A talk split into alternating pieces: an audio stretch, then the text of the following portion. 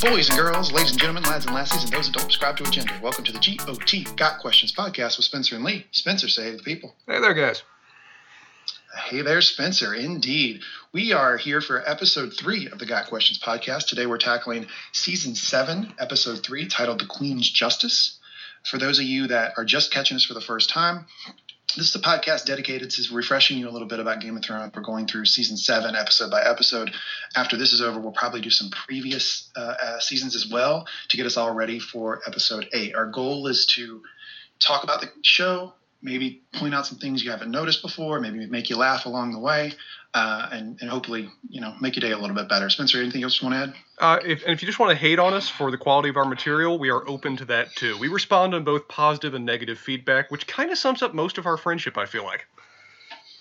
Yeah, I don't. I think that goes without being said, right? It's the internet, like so we're gonna get the hate. We assume we assume we're going to get at least ninety five percent scorn, and that remaining five percent will just make everything. I won't say worthwhile, but somewhat less painful. All right, Spencer, big announcement coming here. In the Oh. episode two, we told the viewers that we, or the listeners, that we have six listeners. Um, I'm, I'm happy to report it's higher than six now. So we You're- did it. You're kidding. Did, did we Yeah, make did did we make twelve?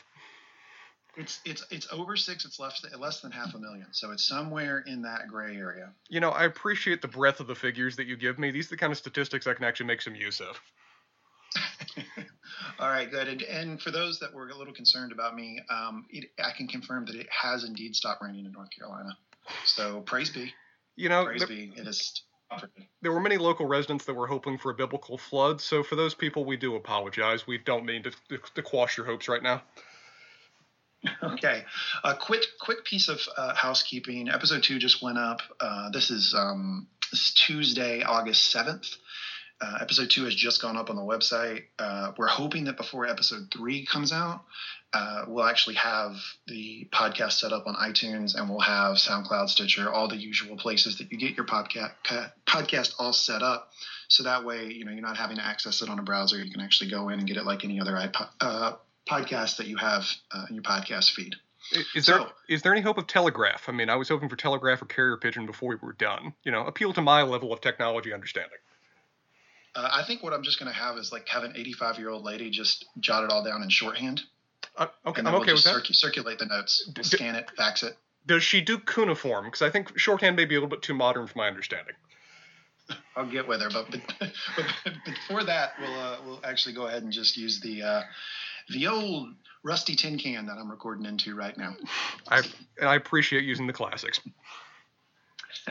Great. Okay, so like I mentioned, this is uh, the episode three of season seven, titled "The Queen's Justice." A little bit of a spoilery title there. I think uh, you kind of get a, a sense of what's going on. I, get, I think they got away with it because we have so many queens right now you don't really know who they're talking about, but it becomes pretty clear as you get into the episode. So we'll start with the opening credits. Spencer, still the Baratheon sigil over King's Landing. which gets even more egregious with certain symbolism in certain scenes that they showed this episode. It is clear that the animators and and, and scene designers of the uh, Game of Thrones series have just stopped giving a damn. You have been copying off my paper, sir, because that's all my notes. Uh, yeah, so Baratheon sigil still over King's Landing. I, I threw a, a glass at the television when I saw it. One other thing, I- only thing I want to point out about the opening credits this episode is, um, do you know who gets last billing?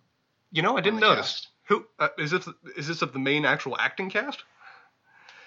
Yeah, I- yeah. You know how they always do the like this one and this one, and then at the end they go with so and so. Who is who is the with? I didn't notice. Iain Glen, Really? Jorah Mormont. Yes, Iain Glen is guest starring on this show. the baritone of Westeros. Yes, he, he gets last billing. So it was it was Iain Glen. I noticed that. Wanted pointed out. You think they were intentionally doing that to leave his ultimate fate somewhat ambiguous? Like, you know, keep him as, a, as an additional bit character under maybe giving making people worried that he was going to be written out? Maybe. I mean, he has been kind of in the episodes inconsistently recently, so maybe Well, the terms of his contract or something changed. well, you know, dying of leprosy and being under literal quarantine tends to interfere with one's appearances in most things. Ah, but he did not die. Shout out Samwell Tarly. And we will address that scene and its many, many problems. All right. Well, just remember, Spencer, book nerd bitching gets saved till the end. I, End. I do not need book nerd bitching to criticize the show. I have many options. Oh man. I can feel the hot takes coming off you right now. Okay, we get through the opening credits. Uh, the opening scene is Jon is on a, a small skiff and he's coming ashore on Dragonstone. Mhm. He's greeted by Tyrion. I love the exchange. Tyrion just goes, so "The bastard great. of Winterfell," and Jon, in one of his uh, like few moments where he actually retorts pretty well, just goes, "The dwarf of Casterly Rock," and that's how they they meet. I thought that was pretty cool. I, I have to believe that Jon received prior advance notice and were preparing that line for the entire naval voyage. I mean, he knew that Tyrion was there. You gotta believe that Jon wasn't quick enough on his feet to po- get that one out. Yeah, maybe Davos fed him the line. possible, very possible. So then Missandei does the formal introduction. Our queen welcomes you to Dragonstone.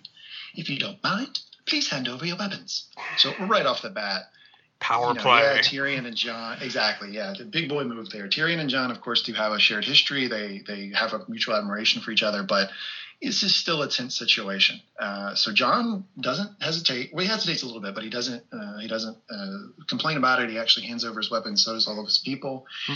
and they continue to talk. Uh, at some, one point, I really liked uh, is is Davos says, "Oh, I'm Davos Seaworth," and Tyrion immediately recognizes the name. I, I, pre- appreciate the realism the show's been doing all season of where people don't recognize each other by faces. This is an era before the internet, before even a printing press. Major sketches of people would not be found. You wouldn't just recognize somebody by sight. Their names, on the other hand, can carry a lot of meaning and go much farther than they do. Um, and I appreciate pretty much all of Dany's alliances are really awkward. Is Tyrion's basically been at war with almost everybody on this show at some point or another. Davos just kind of adds to the list of people that I either killed, uh, tried to kill to protect myself, or people that where I was actively at war with only a couple seasons back. Yeah, I'll see what this is. Dany choosing Tyrion as her hand is like the Bulls in the mid 90s picking up Dennis Rodman. It's like, look, hey, high upside here, but it could go the other way quickly. You it could go sideways on you fast. You test me, sir. You test me. My Google skills can only move so fast as we're already doing the, N- the NBA stuff. yeah, it's like you're picking up Rodman. You're like, ah, good rebounder, hustle guy, but man, I don't know. Sometimes, you know, when he dyes his hair pink, so I don't know. But anyway, Mm. um, they turn toward Dragonstone and they start to go uh, up that long hike that they have to get up to the main castle. Davos attempts to make a little small talk with Missandei, which I really like. Uh, he came up and he's like, "Oh, Missandei of Naath, Naath, I hear it's beautiful, right?" And Missandei straight ices him, doesn't say a Yeah. thing, and then Davos goes back to John and goes, "This place has changed." And I, I love the filming they do during that scene. The show I mean, deserves some credit that they've been really trying to do some different means and different styles of, of doing their scenes nowadays. And this large panning, tracking, rotating shot while they're doing this walk and talk is just beautiful. I would love to know where they filmed. Where is the actual Dragonstone? I'm guessing it's somewhere off the coast of Croatia, like everywhere else they're doing. But good lord, that's a beautiful set that they're walking through. Get the watchers on the wall guys on the horn. They can tell you. I'm sure. I'm sure they had drones on set. Probably did. They were, they're always on top of things. All right, so then Tyrion asked about Sansa, which I thought was really funny. Does she miss me so? Jon Jon seemed a little put off at the joke, but so Tyrion felt the need to follow up and say that it was a sham marriage that wasn't consummated. Jon looked about as uncomfortable at that line as Arya did at Hot Pie, telling her she was pretty last episode. pretty uncomfortable. hmm And then uh, Jon starts talking. He says, you know, because basically his advisors told him not to come, and, and Tyrion's like, yeah, that, I would have told you the same thing if you'd asked me. I think it's kind of crazy you're here hmm uh, which I thought was a again, it's it's coming up Snake Eyes here for Jon. He's got to give his sword up. Everybody there is telling him, "Yeah, it's a little nuts that you came," uh, and then it gets even worse because Drogon comes overhead, and it, it was it's a really funny moment because I think this is exactly what would happen where Jon and Davos just hit the deck like oh, they just yeah. jump right down, but Missandei and Tyrion are used to it, so they're still standing there. So you have this kind of comical moment where Jon and Davos just look completely ridiculous, Yeah, I think Tyrion. taking it taking it to the deck. I think Tyrion even says, "I'd like to say you get used to them, but you never really do." Um, there, there are a couple little scenes there that I particularly liked of where, um, basically, I'm gonna, uh, we're gonna need to start doing a drinking game for every episode that Jon Snow says at least once that he isn't a Stark, because that did come up again. Notably for this one, though, at the moment he says, "I'm not a Stark," a giant dragon flies immediately over his head. This seems to be just the world of Westeros indicating to everyone present that think dragons with this man. Yeah, they do. They do, and this is this is the first time they do it. But you'll see when he's on Dragonstone, you see these little cutaways or the placement of certain characters. They they're trying to inch you toward it. Mm-hmm. Uh, so then we we cut from there. They're still continuing the walk, and we see Varys. He's meeting with Melisandre on like a cliff somewhere, mm-hmm. and Varys peak Varys mode here. He's being very pompous because he's caught Melisandre in a weak moment, and he's like, "Hmm, you told us to summon the King of the North, but here you are hiding on a cliff. I didn't take you for a shy girl." Uh, Melisandre doesn't, you know, she's she's not going to lie about this. She says, "Look, I, I I didn't part well with the King of the North or his advisor."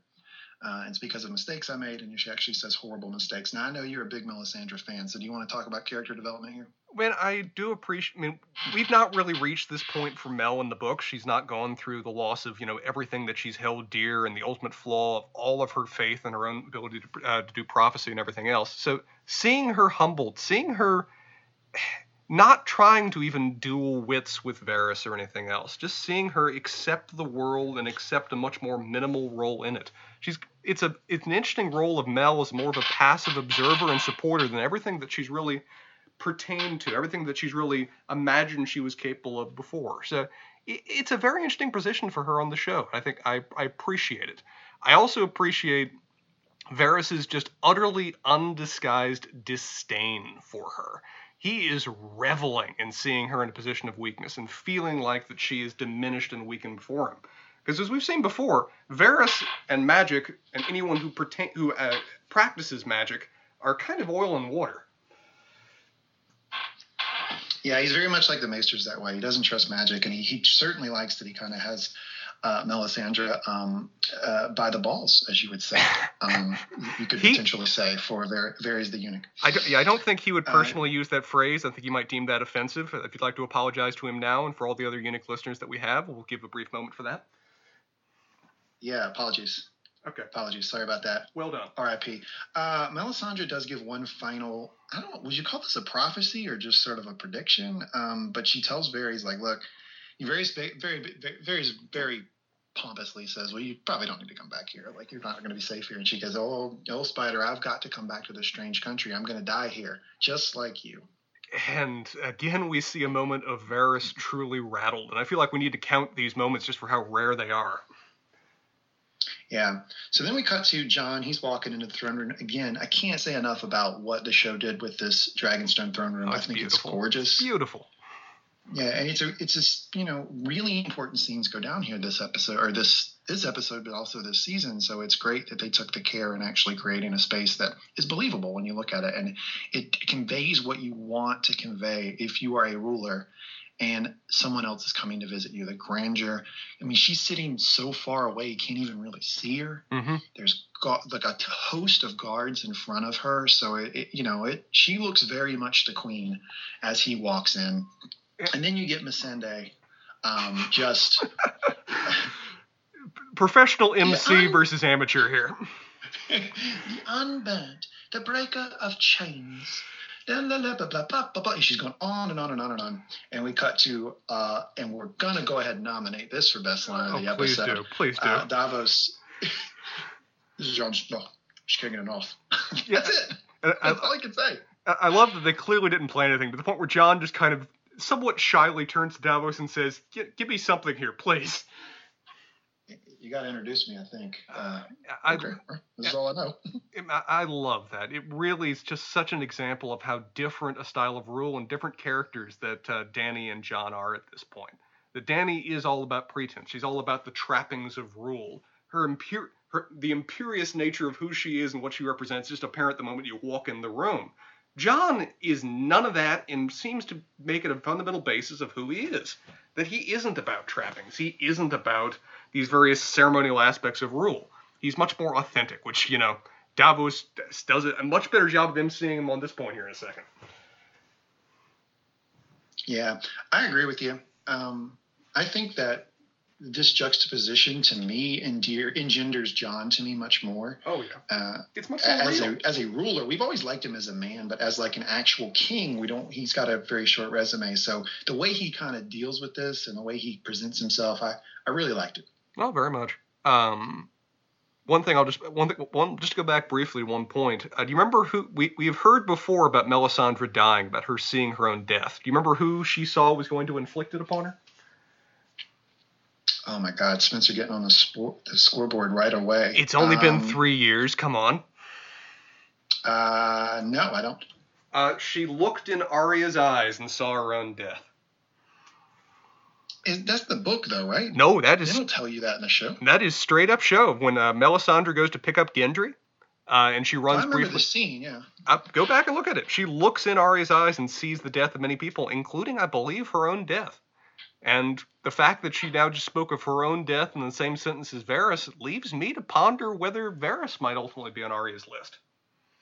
Yeah, we're gonna have to go to the replay booth there. I'm not giving you that point yet. Um, uh, we'll check that out, and then we'll we'll adjust the scoreboard necessary as necessary. All right. So damn stoppage to, time. to I mean, right away off Jump Street, Dany's like bend the knee basically. Like, oh um, yeah, go into history. You know. Yeah, and it comes up in an interesting way, I thought. Um, and I, I actually thought they were doing a little like tip the hat to a potential prequel situation here because, you know, basically Dany goes, My lord, and Davos cuts her off and says, Hey, look, I know I've got a flea bottom accent here, but it, Jon Snow's a king. Mm-hmm. Uh, he's not a lord.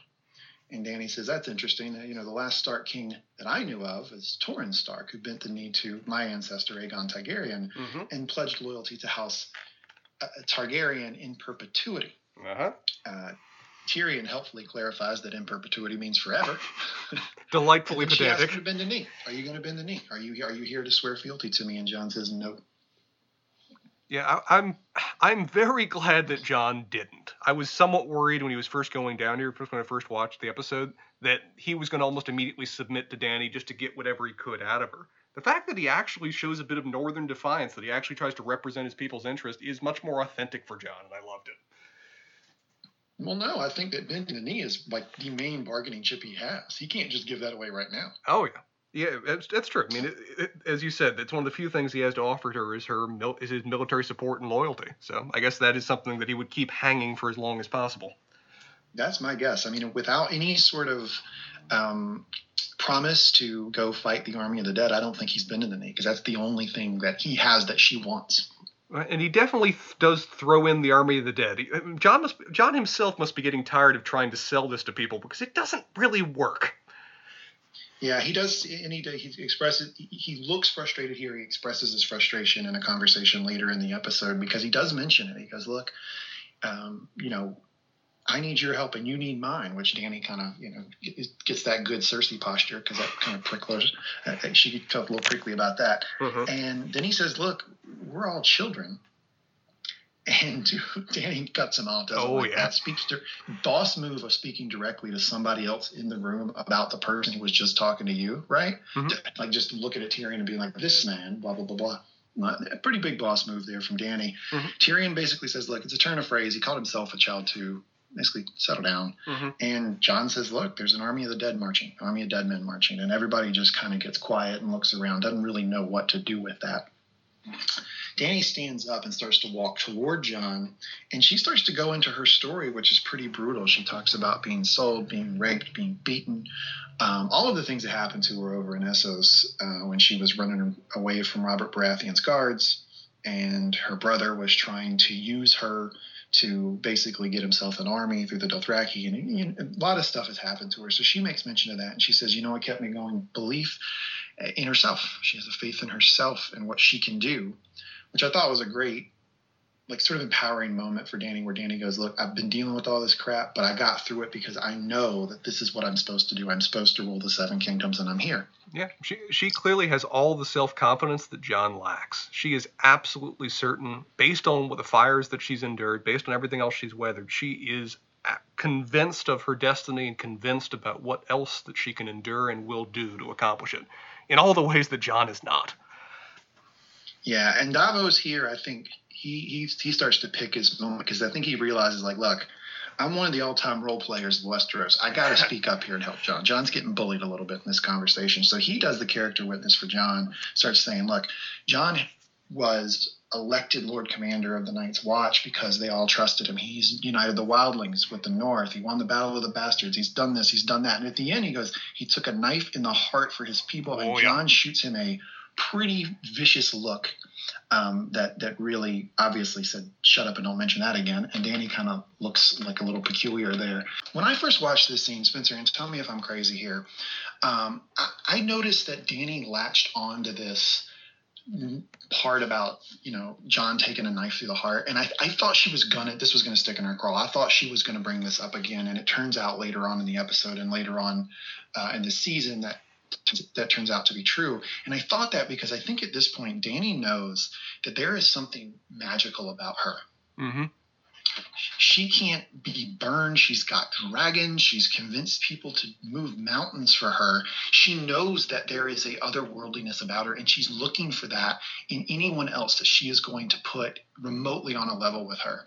And by hearing this thing about Jon took a knife in the heart, wait, wait, that that's that goes down that alley for her. And I thought she was going to latch onto it, and she turns out that she did. So uh, that's kind of what I I, I view how I viewed that conversation and how I viewed where Dany is coming from and the relationships that she has with other powerful people.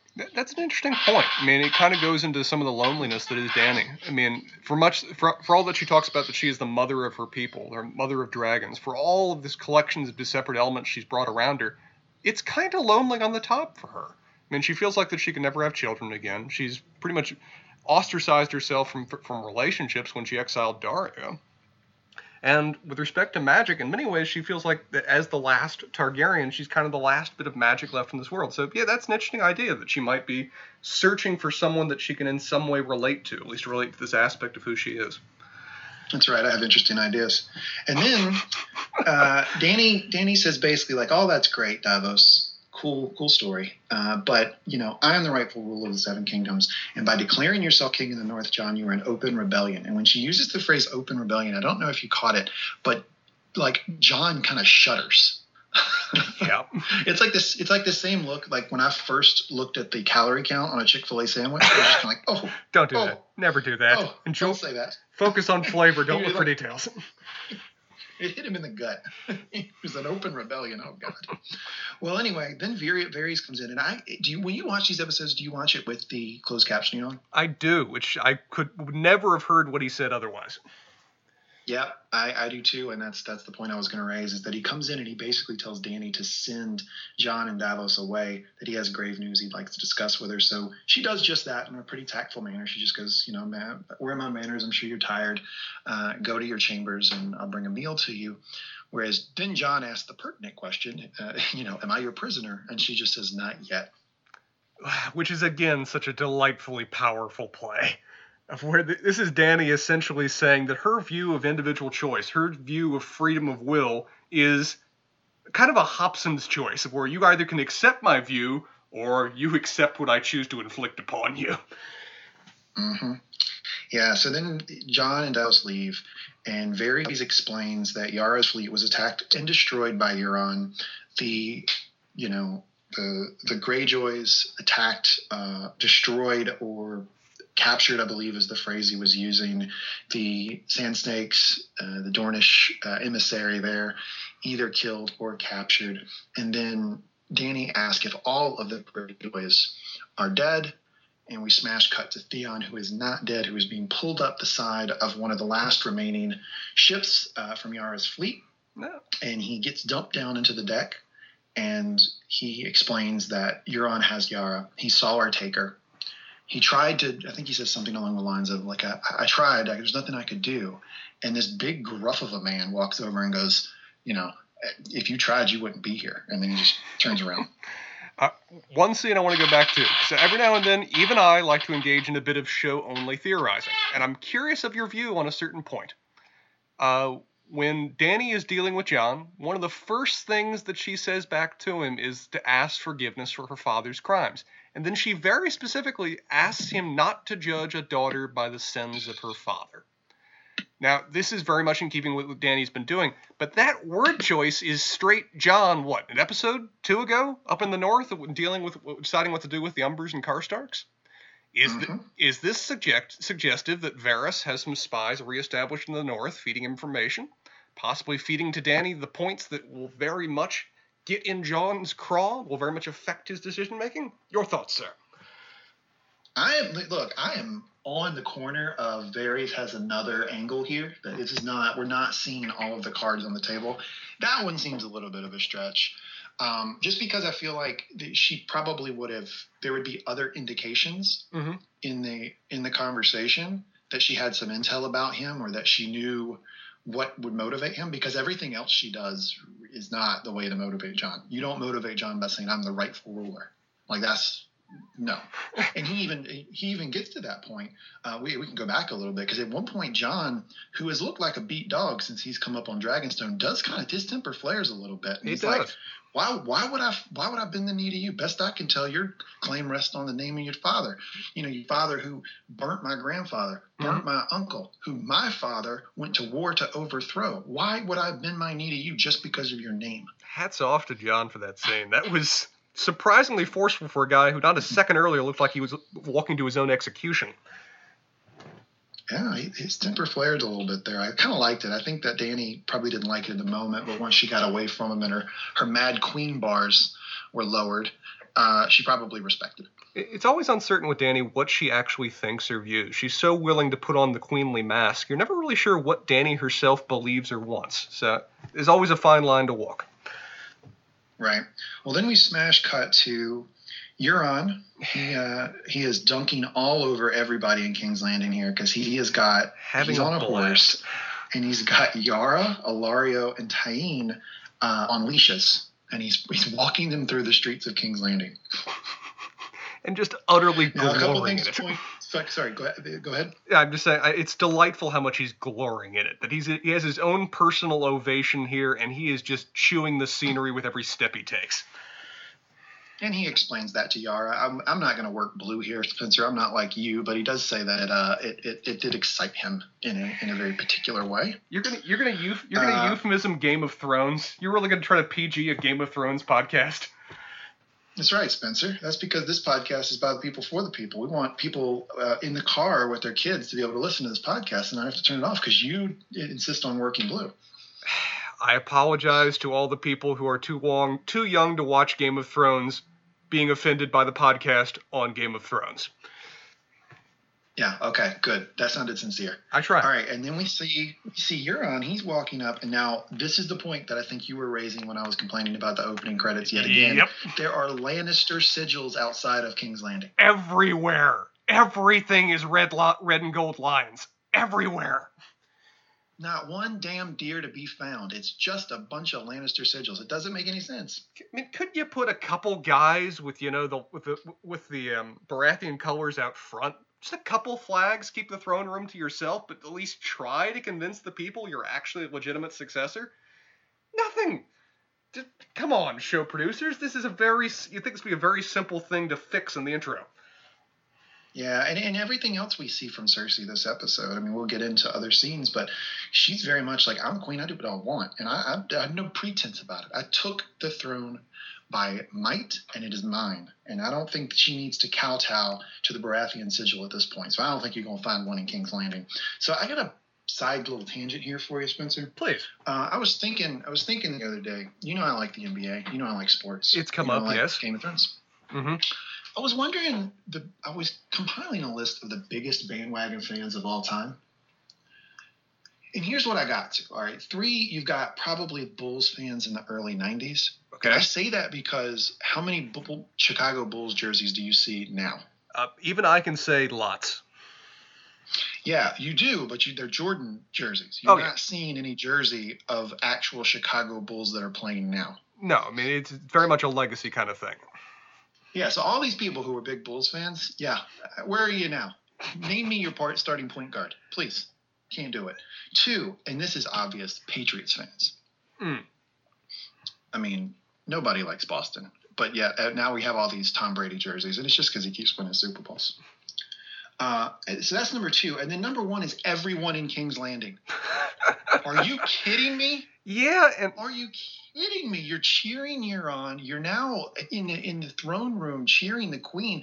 We're we're a season and a couple episodes ago from you throwing shit on her as she walked naked through the streets. Yeah, Man, these are some bandwagon fans. it, they are, and I think Euron really had a pretty good quote on this point, um, of where he, you know, there, Jaime puts points out to him uh, literally what you just said that you know they were cheering as she was being forced through the streets. They were cheering when various people's heads were cut off, and Euron just responds, "Or yours." They just like severed heads, really. Yeah, it's a We- good point. It's a good point. They like winning, right? That, that, that that's what it is. Severed heads winning. So, uh, yeah, that, Give that n- number one with a bullet, biggest bandwagon fans of all time. Everybody in King's Landing. So. Spencer, I want to play a little game here. I want you to be Euron. Uh, okay, okay. Adding swagger to my Wow. Adding swagger, trying, trying, failing. Okay, try it now. It's not going to be hard for you to get in that headspace. So you are Euron, Mhm. and I got two questions for you. If you can answer them for me. One is why are you including Yara in this spectacle? You're not giving Yara to the queen. She's yours. Why? Why did you parade her in and out of the Red Keep? Uh, well, I would say I would offer two reasons, and I'm probably being a little bit more logical about this than Euron is. Uh, point number one, it is a full display of power. It is again showing imperiously who he has conquered. Even if it isn't part of the gift, it is still part of his personal triumph. That even going back to ancient Roman history, that when they were in a triumph, the, their defeated enemies would ride with them, be it their bodies, be it them still alive as captured as captured prisoners. They would be emblems of their success she is a necessary token of what he's accomplished. So I think point number one there. Point number two is just purely petty. She defied him. She mocked him. She challenged him. He's looking to humiliate her. It's not just purely about showing off to the world. He wants to show personally to her that he is lord over her, that he controls her fate. He may even be leaving it ambiguous to her what he intends to do with her. This may be psychological torture and dragging her to the throne room just so she's not certain what's about to happen. Yeah. Well, I saw Yara's face. He hadn't broke her yet. No, She- that's, she's a tough cookie, man. that's a hard game right there. That's going to take some time.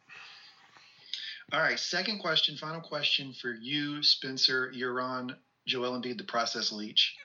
Why not try to capture more sand snakes? If your goal is you're taking, you know, Ellaria and the sand snakes to Cersei as a gift, you had two other, you had the the two other sand snakes that you could have not killed, you could have injured, and you could have had all three of them there. Mm-hmm. Well, I think there's two reasons for this. Uh, one practical for Euron's thought process, and another show production one. Practical for Euron, they were actively trying to kill him.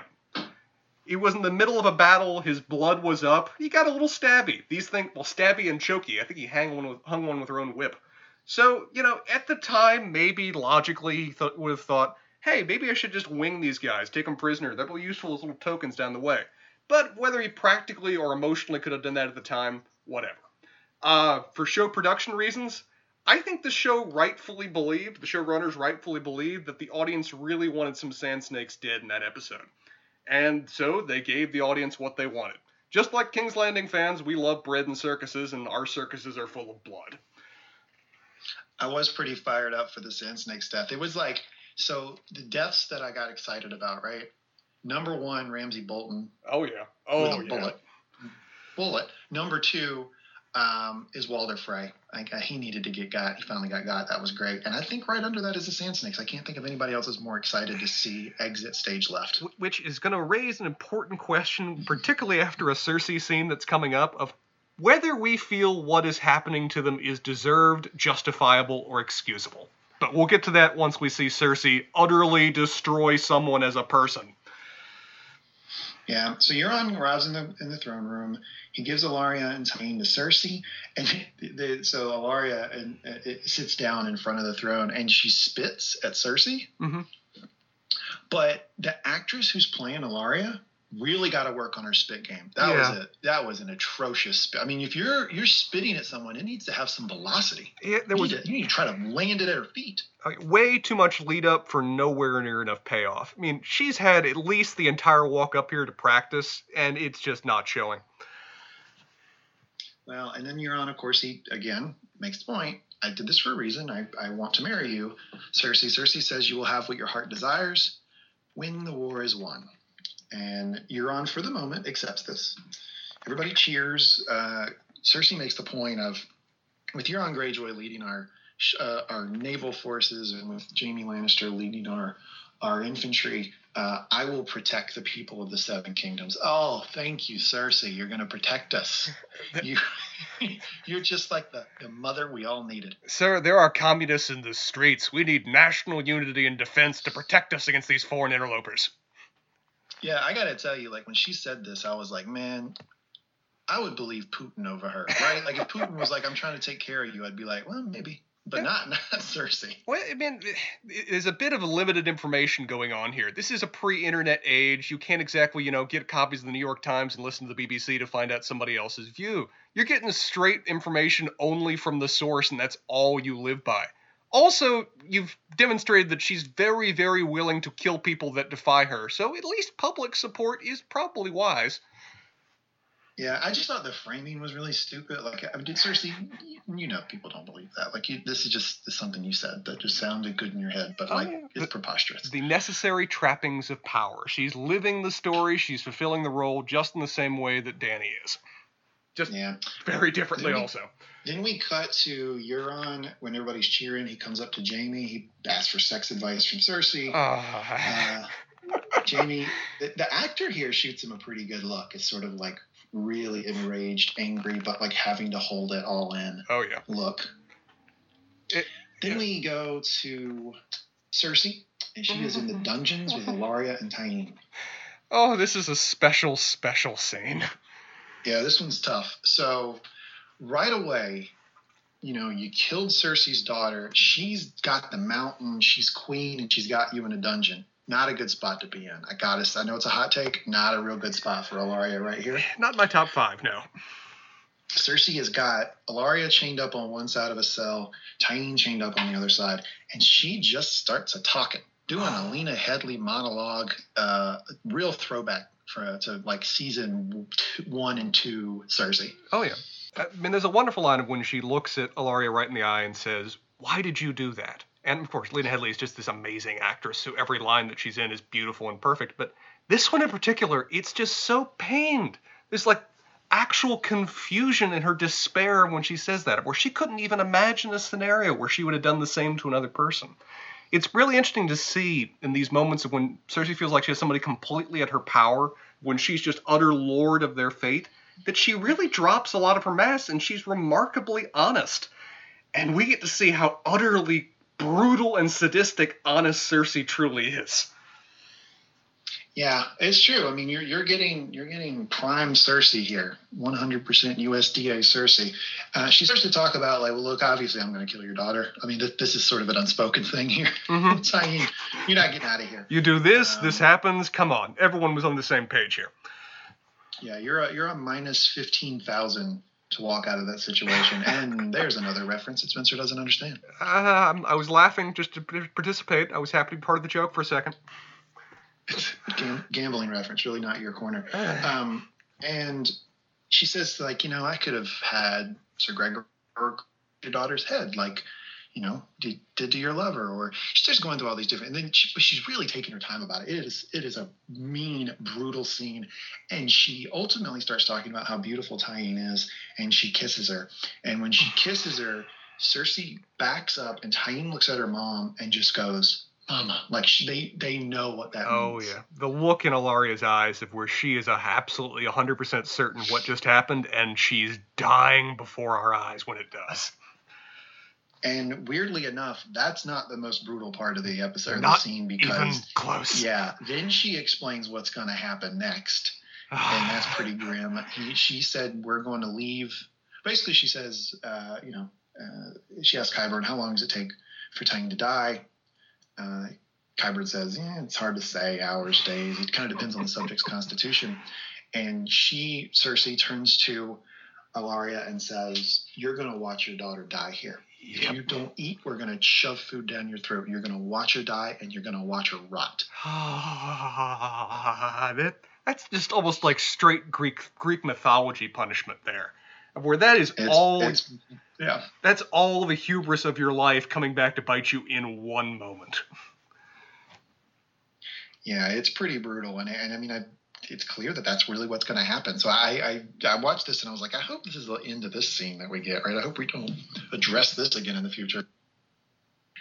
I really don't need to see the scene where Laurie is down there with a rotting child, but they, they saved us from that. We didn't have to see that. Oh, I'm betting. Uh, when- I, I'm betting money that if ever Cersei falls, we're going to get to see it again. Yeah. So brace yourself for that. What What did you think of uh, Cersei saying that she spends every night awake imagining ways of killing her enemies? Didn't that give you like a really pretty intense Arya vibe? No, I didn't believe it because the very next scene, she goes up uh, first. So I'm going to transition to the next scene, and I'll tell you why I don't believe it. Mhm. Uh, also, I to point out she did take the anecdote or whatever to the poison, but she seems to get really, uh, again, I don't work blue, fired up during this scene because she immediately storms upstairs.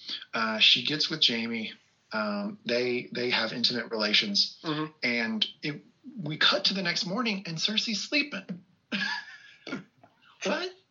You just told me that you don't you can't sleep at night, and not a minute later on screen, Jaime's waking up before you. You're sleeping like a baby. Hey, I we saw with Arya that the little bits of peace that she gets are when she gets to cross a name off her list. Cersei just crossed a big ass name off her list right now. That's a moment of celebration. That's a moment of pure sadistic horniness, apparently. Yeah, apparently. But I also want to I want to question like the poison anecdote situation Yeah. because she takes the anecdote and then goes immediately and kisses Jaime. So I'm like, I don't know. Well, a a key question. Do you think she actually poisoned her, or is she just going to keep on psychologically torturing her this way?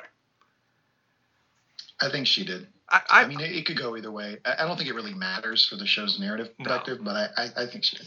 I, I mean, I, I honestly, as much as I think it's possible that we'll see their body, see her cradling the rotting corpse of her daughter, I think this is effectively the show writing out the Sand Snakes in possibly the most brutal way they've ever written out a character. Uh, yeah, I mean the, the folks from from Dorne have had it pretty rough, right? Oh, they deserve Um, all of I it. mean, yeah, you do hate the Dornish. All right, so then we cut to the next morning.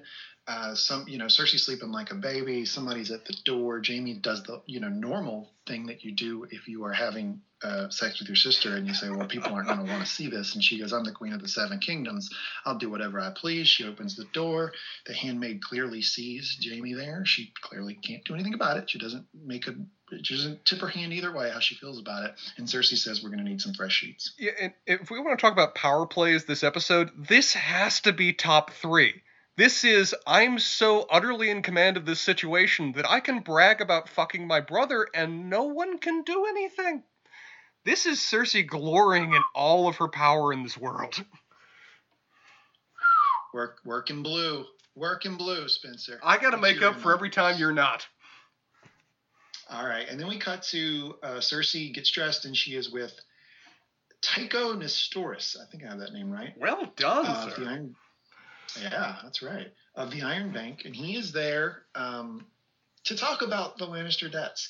And it's funny because he keeps he keeps saying to people from Westeros, "We don't make bets, we make investments." And Uh-huh. it's like, and they keep rightfully calling him out for the hypocrisy of that statement. Like, no, you are making a bet. And I'll tell you this for a non betting man, he sure is trying to hedge here. I've seen this move, okay? I've, I've had a, a basketball team that has been down 3 0 going into a road game, game four, and they lose their star player. And I've, I've laid money on the other guys. That's when you swing. You do what's called a hedge, Spencer. You put a bunch of money on the other side of the bet. That way, no matter how it turns out, you're even. Well, who You're fine. who's his who is he? Uh, who- I mean, if Cersei is his is his hedge, who who is his original bet? We know he put money on Stannis, but he can't believe that's still a possible payout. Oh no, I think effectively calling in the debt is the hedge. Oh, okay. So, Like he, yeah, he doesn't have a lot of faith she's going to be around that much longer. Oh, well, I mean, that, I'll stop. Barking dog. I think we can leave it in. Let's leave it in. Uh, you want to leave in the barking dog? Okay, this is all going in. in. This is final cut right here. We have a dog barking and clawing at the door. Uh, but you Yeah, know, that's good. I mean, I, I have to say that, I mean, he is putting a bit of pressure on Cersei here. He's emphasizing the importance of covering their debt. There's a massive amount of implied and literal threat here. Is does he reasonably believe this is a bet that he'll recover on? I mean, it doesn't cost him anything to give her a little bit more time. Yeah, I mean, I, my guess here is he didn't think he was going to get it all, but he thought he could get something from her. Right, a hold off. And that that's more than he would have gotten if he just lets her die on the vine. I mean, Cersei does bring up a really good point, though, and I think this is an excellent point to bring up as part of continually what she offers that Dany doesn't, is that revolutionaries are not ones that are likely to pay their debts. Those who are directly revolting against the status quo aren't likely to actively support institutions that have directly favored and furthered the status quo. So, in some ways, Cersei would be a much bigger win for them, assuming she's actually willing to pay. Yeah, and also, I just don't see Dany as the type of ruler that's going to incur the levels of debt that the Lannisters are willing to do or that Robert did. I mean, Dany's a much more, I would say, fiscally prudent ruler. Possibly, though she cares for a lot more people than the average ruler does. Mm-hmm. I mean, she, she's going to set up a welfare system that the world of Westeros has not yet seen. Yeah, and she can get away with those Bernie Sanders like tax rates though, because she's got the dragons, right? Are you suggesting if, that if, if, Bernie Sanders brought nukes with him wherever he went to get his point across, that he would be much more successful politically? Uh, I can say that he could get away with a higher tax rate. Yes. Accept my tax rate, or maybe these go off. Maybe they don't. Let's see what happens. Yeah, I think she would do pretty well collecting taxes. Uh, but anyway, Cersei basically promises to repay the debt in full if the if Tycho will stay there for uh, I guess a fortnight as her honored guest. Spencer, did you know what Cersei was planning here, or did you have an idea of how she's going to get the money? Honestly, first I watched this episode, it legitimately caught me a bit off guard. I wasn't expecting the show to do a bit of a change up of where Cersei legitimately is winning this game of chess against Tyrion. I mean, it looks more and more like that Tyrion is a pretty shit wartime consigliere in a way that Cersei definitely is not. Yeah, I, you know, they had to do it because I, I mean, at the end of uh, season six, I was like, okay, so the first episode is Cersei losing, right? Because she's just got, she's going to be overwhelmed. So they had to have a few episodes where she does something to get herself back in the game, and I think this is what it is. But anyway, she says uh, she's going to pay him back. And we cut to Jon. He's in Dragonstone. He is in full Jon sulking mode. Oh, yeah. 11 out of 10 here. Eh. Real hard sulking from Kit Harington. And of course, Tyrion, being our most audience connected character that we have, just decides to go straight meta and call him out on it. That well, what's what's the exact line? That you look a lot better brooding than I do. You make me feel like I fail at I fail at brooding over failing. I would nominate that for a great line, just because it actually made me laugh out loud. Yeah, I agree. That that that deserves to be in discussion for line of the episode. Uh, and you know, basically, Tyrion makes the point to Jon: Look, what you're asking is unreasonable. You don't know. She doesn't know you, and you are asking her to, you know, uh, put on pause a war that she has waited her entire life to fight and go up north to fight an army that she has no proof exists. It's an unreasonable thing to ask. Jon, do you have something reasonable to ask? Jon looks like he's the kid that like just didn't read the book and didn't do the book report. he's in class because he's just uh, what yeah. reasonable? No, I don't. I mean, we have to go fight the dead. And Tyrion has to lead him there and basically says, "How about the dragon glass? You can mine the dragon glass. Yeah. Maybe she can offer that." And Jon's like, "Okay, great." Sounds good. Anything you want to talk about with this scene? I mean, I just adore how necessary Tyrion and Davos are to their rulers succeeding. That they both have a very different style, but the two of them are just so essential to get Jon and Dany from just not either utterly failing in their goals or actively killing each other. Yeah. Well, then we cut to Tyrion. He's back uh, in Dragonstone with Dany in the map room, and he's counseling Dany to let Jon mine the dragon Dany's like, okay, fine. She doesn't really seem to uh, have an opinion either way here.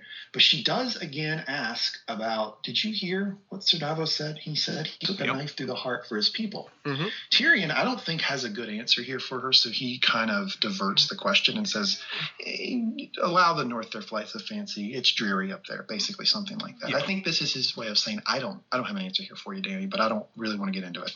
Yeah, it's a real brush off of an, of an answer in response to the question. Right. Uh, so then Dany goes outside. Oh, uh, one thing what? I'd like to point out here is that you did you catch that Dany called Jon the King in the North to Tyrion? You know, I didn't. I'll have to go back and check that. that. That's an interesting private slip on her part. Exactly. She should not be referring to him that way, but she did say to uh, Spencer, or yes, to Spencer. She actually said to uh, to Tyrion, uh, that he was the king in the north. She referred to him that way. I thought it was really interesting because she certainly wouldn't and shouldn't be saying that to anyone uh, outside of that room. Yeah, I mean, I mean, I it could be an early perspective on the fact that she's actually developing a certain degree of respect for him. Um, an early bit of building their relationship over the course of this season. Um, two little quick things from me. Uh, this is not the. This is one of several times that we have a character talk about. I mean, let's see here. Tyrion says, "Children are not their fathers. Luckily for us all." This has been a real persistent theme throughout this episode and throughout the entire season of children charting their own course, of getting out of their father's legacy and shadow. Um, they are definitely working hard to emphasize it. Um, and another. I think Dany has mentioned that at some other time with Tyrion as well. I don't know the exact episode, but I think this this similar theme discussion has come up about you know we're doing we're going to do better than our fathers did. Yeah, uh, and also just a quote nominee of uh, that uh, Tyrion says something that's witty, and Dany calls him out and saying, "Are you trying to present your own statements as ancient wisdom?" Uh, to which Tyrion kind of waffles and says, "Yeah, I, I, love that line. I love it." Tyrion waffles and says, "I would never do that to you." I love this move here from Dany. Dany has been around Tyrion long enough that she's now starting to catch on to what he does. And by the way, Spencer, I would like to point out, I think you have done this to me before. I think you've been like, I think it was Abraham Lincoln who said, blah, blah, blah, and I couldn't call you out on it. Uh, I, I know this this is easily 90% of our conversations with each other. I at least make up some little conish line that you just go along with because you don't know better. That I have been passing off my own little made up shit as ancient wisdom for just pretty much our entire relationship. Lie. It's all built on a foundation of lies. Hello, everybody. This is going to be part two of episode three. I um, am a predictive master, obviously. At the beginning of this episode, I told everybody that it was no longer raining in North Carolina. All clear. Everything's good. Well, promptly a storm rolled in uh, while we were recording and knocked out my internet. So this is a day later. I've got internet back again. I've got lights again, and we're going to pick back up where we left off. Spencer, how are you doing today? I'm fine, other than the lesson in hubris that you gave us both yesterday. You literally brought down the wrath of the gods upon us with your questioning of their authority and scope of power. So it really is kind of funny though, because I'm like, I'm, I'm, you know, I'm a North Carolina champion. I'm like, man, North Carolina's so great now. Everything's good, and we're we're talking, and I'm looking outside, and it's like darker than it should be, and I'm hearing thunder. the roof is shaking, hail is coming down, cows are flying past. Normal conditions, really. North Carolina, Oklahoma, they're the same state. Yeah, all I've got, I can doom California by just saying I'm taking a trip to LA and then this because you're, you're, there's going to be an earthquake and like half of it'll break off into the sea just because I said that. All right, let's get back into it. All right. Uh, you can, you can. I'm, I'm also going to point out that you apparently brought pestilence down on my house and plague, and that I got a bad cold last night. So can I blame that on you too? And you're flirting with the gods' authority. Yeah, that's what I do with my friends. I'm a full service friend, my friend. I understand. Go on. Where are we starting? I don't even right. remember.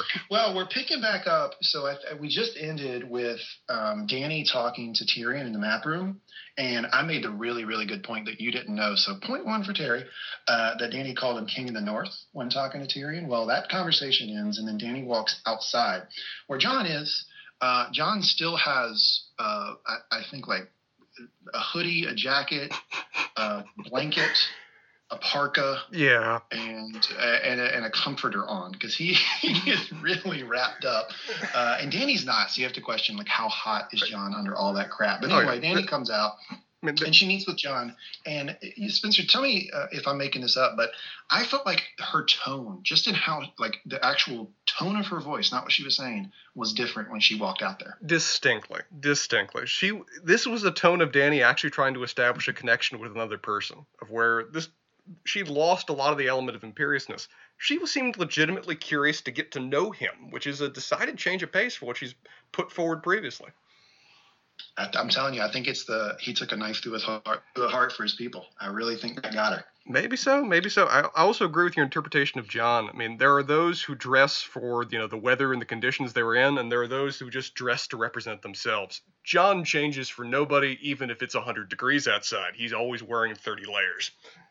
It's funny. He's like the inverse of Stannis. You know, when Stannis uh, broke Mance Rayder's uh, army mm-hmm. north of the wall, and the first thing that Mance says to him is, "You're not dressed for this weather," which at the time seems silly, but ultimately that is what did in Stannis, right? But Jon is the exact opposite. Like he's not dressed for this weather; he's overdressed. Oh yes, consistently and always. yeah. So Dany comes out. She makes small talk with Jon, and she tells him that he can mine the dragon glass, and I think more importantly, she offers men and tools to actually help forge them into weapons. I think Jon and his six people there, he, he wasn't going to bring back enough dragon glass to affect anything. So the real clutch part here is that she's offering up her troops. Jon seems uh, a little surprised by that and and I think appreciative, but then he, he takes it a step too far at the end of the scene and he, he says, "So that means you believe me, right? You believe me that there's you know the Night King and the army of the dead." And and she just says, "You know, you better get to work." Yeah, and there's a quote I'll put forward there too uh, for later consideration of where at one point in this, Dany just kind of quips, you know, we all enjoy what we're good at. And Jon does his usual brooding and looks away and says, I don't. Which, again, yeah. the, the embodiment of how different the two of them are as rulers and what has brought them to this point. Is it acclamation of your people or is it your own sense of destiny? Yeah, I'm glad you pointed that out because that I didn't take that as normal Jon brooding. I, I thought that cut a little deep. It did because really what we've seen is that Jon, one of the things he's best at is garnering the affection of the people around him and the trust of people around him. And he's a damn good fighter. And he, I don't think he wants to fight anymore. And after he came back, after Melisandre resurrected him, it was clear he didn't want to fight. Sansa really had to push him to, to get him to, to engage in the Battle of the Bastards. And then we'll get to that episode, I'm sure, during a later review, but I felt like he had a death wish during the entire battle. I didn't think he wanted to be there. Yeah. Um, he certainly wasn't uh, engaging in any sort of self preservation. So this is just a continuation of that, where Jon just is tired of fighting. I mean, he has literally died once for his people. He is, in some ways, a resurrected corpse in the same way that Beric Dondarrion is. This is a man who has seen the other side and the blackness that is there, apparently. Um, he is aged and old and weathered in a way that Dany can't even really come to. You still there? Yeah, I'm here. Okay. Yeah, the, the, storms haven't taken me out this evening. Um, I'm waiting for it. I'm waiting for all it. Right, yeah, we're gonna go ahead. I mean, I, I, also agree with you that a lot of Jon's brooding, I think, is much more of a defense mechanism. That uh, he's kind of keeping it up as a barrier to those around him, maybe out of you know any number of reasons. This was, I think, him revealing a bit of his own pain and difficulties in a way he hasn't done very often. Yeah, and it's clearly writing that is is is gearing the audience toward a relationship between these two, right? Like they're connecting. Jon is, you know, he's he's exposing something about himself. He's he's being vulnerable, and Dany's eating it up. Yeah. Uh, so I mean, it, again, I, I, said this in the previous episode. It's a little ham-handed, but they're they're taking us there. And, and, once we get to a few more episodes and a few more scenes that we can look through, we should really discuss whether we feel is forced or not. But I just don't think we've got enough of a frame of reference before us to comment on it. Yeah, I didn't like it in the when I was watching the episode the first time. I was like, oh yeah, all right, well they're doing this. Okay, uh, move on. We're in Winterfell, and Sansa is with Littlefinger, Yohn Royce, Maester Waltman, Mm-hmm. And she is preparing Winterfell to be an emergency shelter. Uh, I think the thought here from Sansa is, hey, look, when uh, things go sideways on us and the Night King's here, everybody's going to come to Winterfell.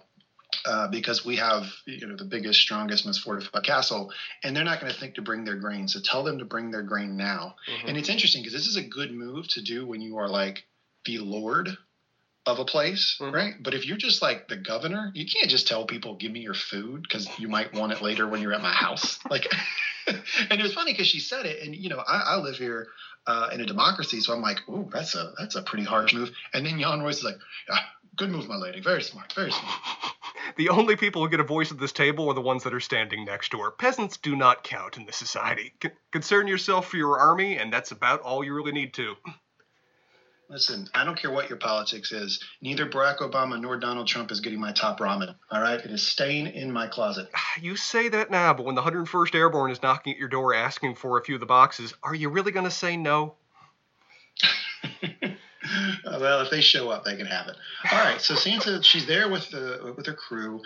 Um, and she's walking around and she's really embraced this. I mean, this scene shows you that Sansa wanted to rule, and uh, I think she would probably be good at it. I am no means a Sansa supporter. I, uh, I venture on Sansa hater, but I do think she's doing a pretty good job here. Uh, she even points out that when they're they're forging some breastplates uh, for armor, that they're not uh, wrapping them in leather, which they should be doing because it's going to get really, really cold if it's not already really, really cold. Mhm. And I thought that was a it, just a little moment to show Sansa's got this. She's doing a pretty good job here. Yeah, Spencer, what do you think? But I think it's clearly the point of the scene. I think in some ways it may have gone a little bit too far because the things she's recommending should be things that they've already been doing for, you know, years. Winterfell has massive grain stores. It has hell, it has hydroponics to a certain degree. Doesn't have like greenhouses inside so they can continue to grow throughout the winter.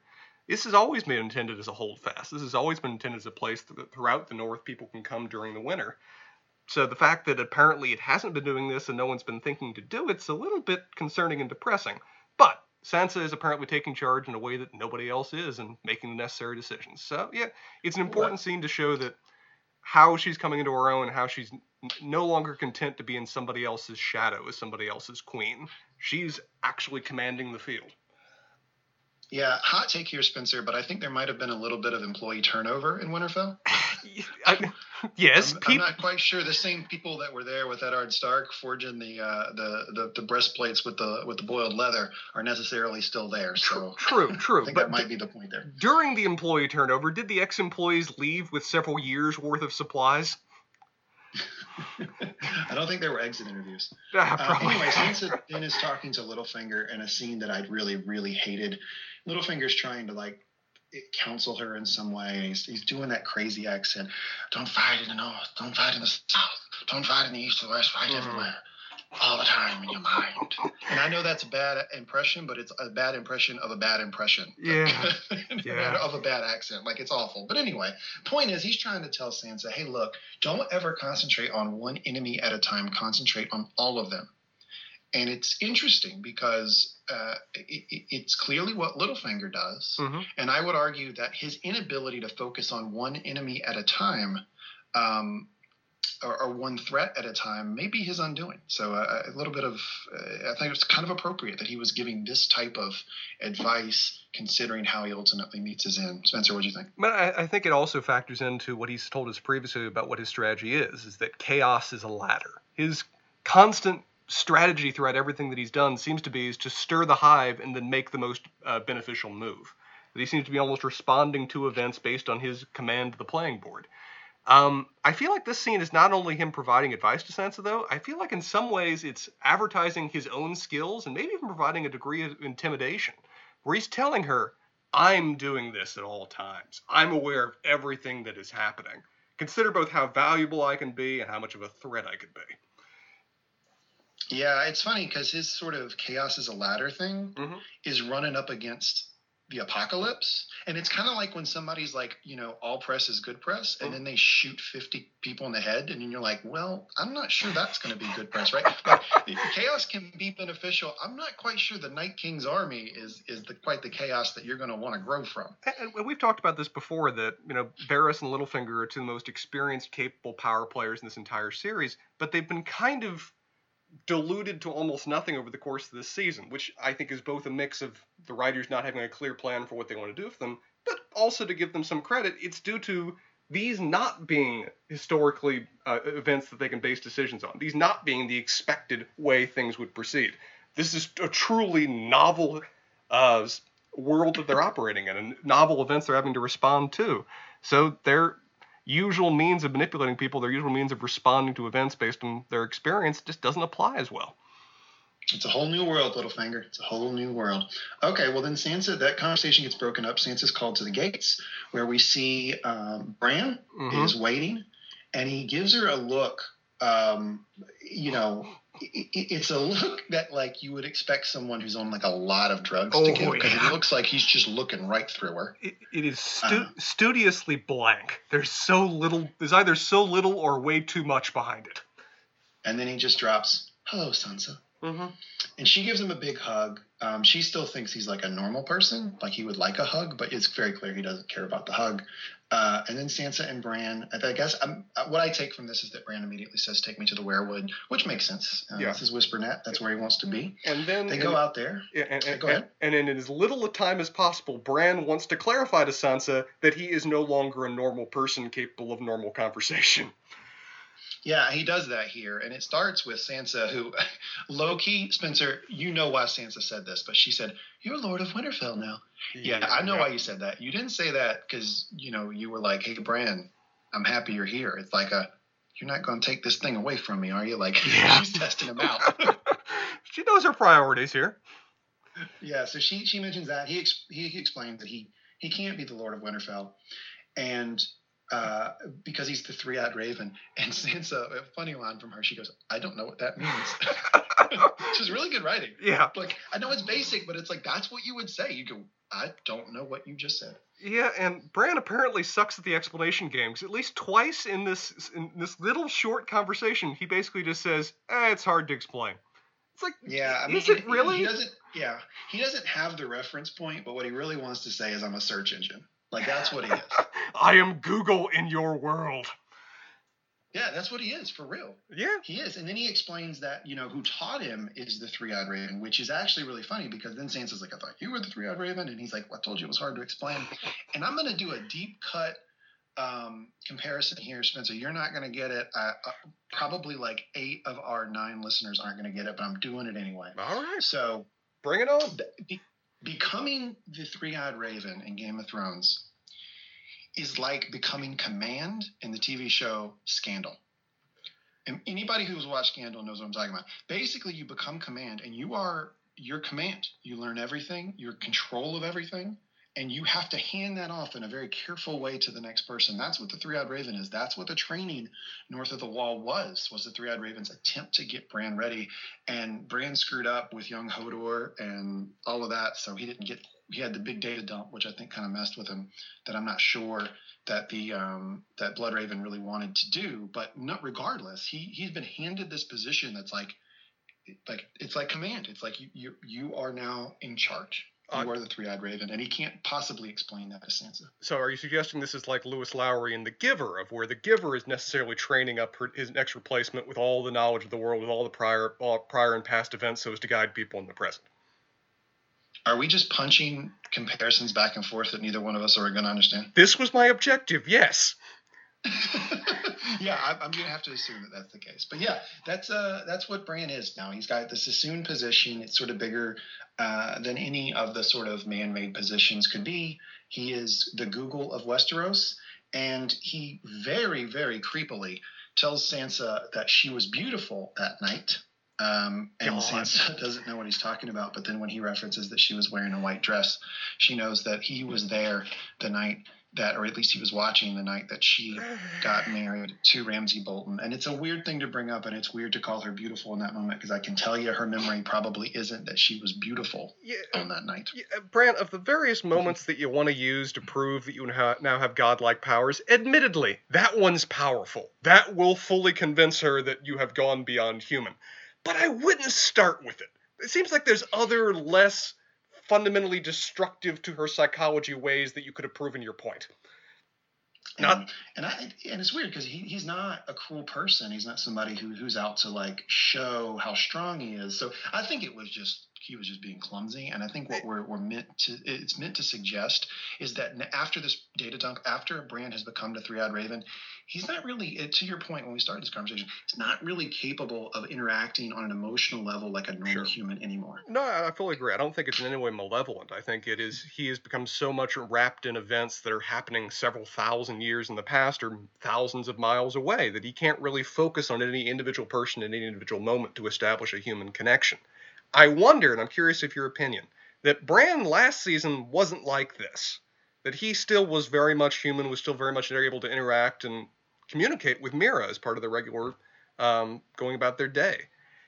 How do you feel about how far he has now gone into being an utterly impersonal entity rather than a person? I thought it was the data dump that did it. I mean, that was the clear moment when he changed. Um, he went into what looked like a kind of seizure state, and he stayed in it for a long time as Meera was trying to get him away from the threat um, north of the wall. And I, I think that that data dump changed him fundamentally But even the three-eyed crow wasn't like this. He was capable of emotion. He was capable of passion. He even cried right before he was killed. Um, I, perhaps Brand's just it's not. all very new. It's all very new. Perhaps, I mean, perhaps. Bran's feeling this out, but he, uh, he clearly his cognition has changed. Possibly so. Let's go on though. All right. Then we cut to Old Town, and Jorah is being ex- um, examined by, and I, I've been admonished for this. I wasn't using the Archma- Archmaester's name. I was just calling him Archmaester. He's Archmaester Ebrose, Mm-hmm.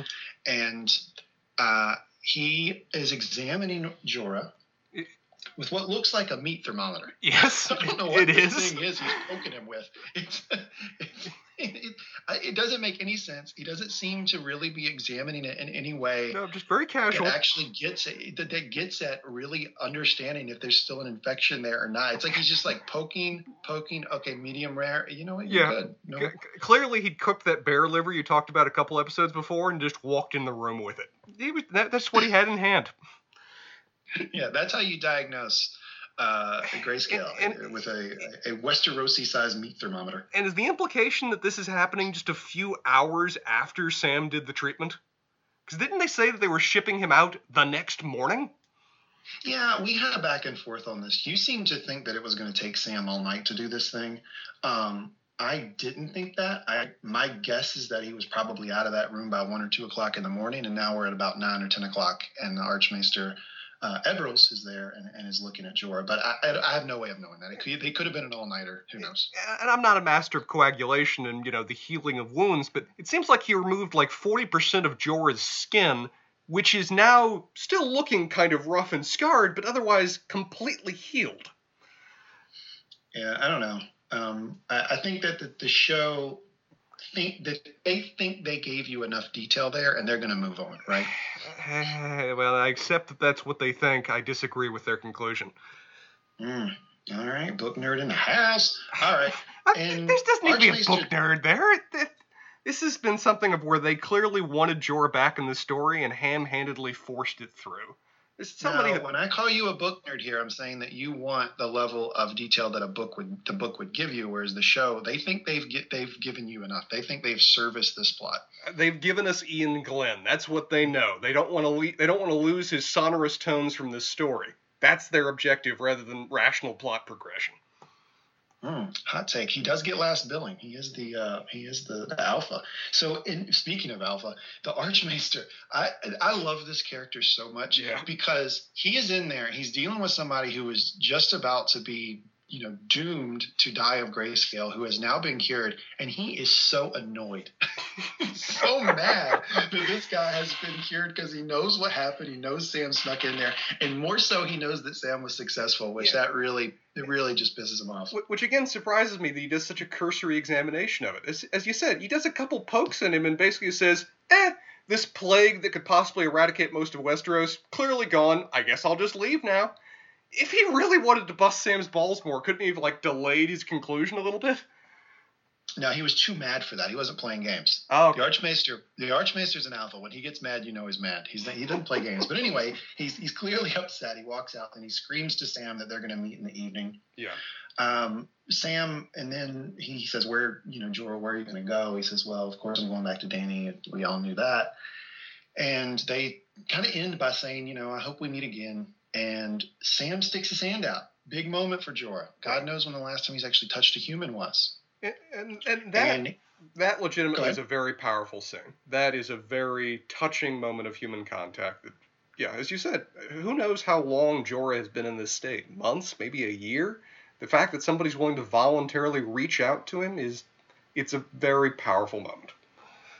You know what it was like? It was like when Magic Johnson returned to the Lakers in 1994, and like the first person guarded him. It's like that that handshake is like the first guy dealing Hey. up Magic Johnson in 1994. Hey, hey, I got that one. I understood that reference. I am so proud of myself right now.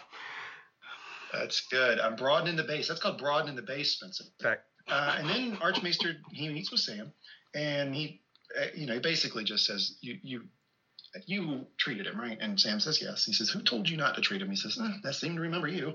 And he he says, "Look, you know, this was really dangerous. You could have gotten grayscale. You could have not known it. You could have spread it to a lot of people here. You could have devastated the Citadel. All true. And at this point, you think he's going to expel Sam. At least I did. And he says, "But you didn't." hmm You didn't. You were successful. How'd you do it? And Sam, big boy move here, goes, Well, I read the book and followed the directions. Which, yeah, that's a remarkably powerful, subtle response on Sam's part. Just like, eh, wasn't that hard, really.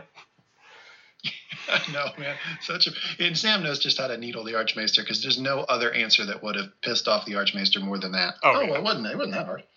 You know, book, knowledge. It's not like I needed years of surgical practice to perform this delicate medical procedure. I mean, anybody could do it, really. But the Archmaester does give him his due, uh, and this is like the first time I've seen the Archmaester actually be nice to Sam. He says, "That man is alive because of you. Yeah. You should be proud." And I, I, didn't, it may not win it, but I nominated it for best line of the episode because it, it it's really important for Sam to hear that. It is, and I even like how the Archmaester says it too, of where many Maesters with far more rings than you could not have accomplished what you did. And then that's a hell of an institutional statement of credit. Now, his way of rewarding Sam is debatable at best. Yeah, which his reward is he gets to transpose um, some old scrolls that are deteriorating, um, and it basically he says, "Well, you thought you were going to get a reward. Like your reward is I didn't kick you out of this place. You need to transpose these things." And then he ends with like, uh, "Be careful, the paper mites they bite human flesh too." Oh yeah. the Archmaester is going to get his due from this in the end. Now, we ultimately, you and I, have perspective to know what is in this collection. Do you think the Archmaester has even the slightest clue? Is there any No, of intent behind not. this? No, zero. He does not know. He doesn't really care because the the and we can get to it, but like you know the reveal of uh, Jon, all this stuff, right? Mm-hmm. He doesn't care about that. He, he's the Archmaester. He doesn't care who's the king or who's the what. He doesn't even care that there's potentially an army of the dead marching down. So I don't I don't think the Archmaester would give a shit about this. I would like to nominate the Archmaester as a top fictional character. I wish I could drink with. oh yeah, he'd be a good drinking buddy. It- it- that would be a Man. very pleasant way to spend an evening. What a crotchety drunk he would be. Oh. Oh, that would be amazing. I mean, I would feel bad for the wait staff. The bartender would be being abused nonstop over the course of that evening. All right, so then we leave the we leave Old Town. We're back in Dragonstone, and Dany's in the map room with Tyrion, Varys, and Missandei, and they are discussing the unsettled attack on Casterly Rock. This is sort of an interesting scene here. It's a it's a play with what is reality, what is fantasy, Mhm. uh, and and by, by fantasy I don't mean the genre. I mean like something that's actually not occurring. Um, and well, yeah, fantasy doesn't really occur, but in the story, it's not actually. We're with occurring. you. We're with you. Um, yeah. Uh, and Tyrion starts a monologue on what they'll face when they get there. He basically says, "Hey, look, Casterly Rock is the it's the same place that my father left it. Mhm. Uh, it's well fortified. The troops are well provisioned. They're well trained, and the Unsullied are outnumbered.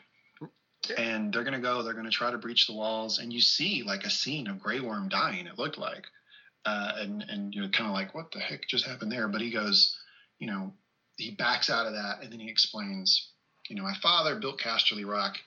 He built it up to what it is now, but he didn't build the sewers. Mm-hmm. That was below him, so he gave it to the lowest person he knew, me.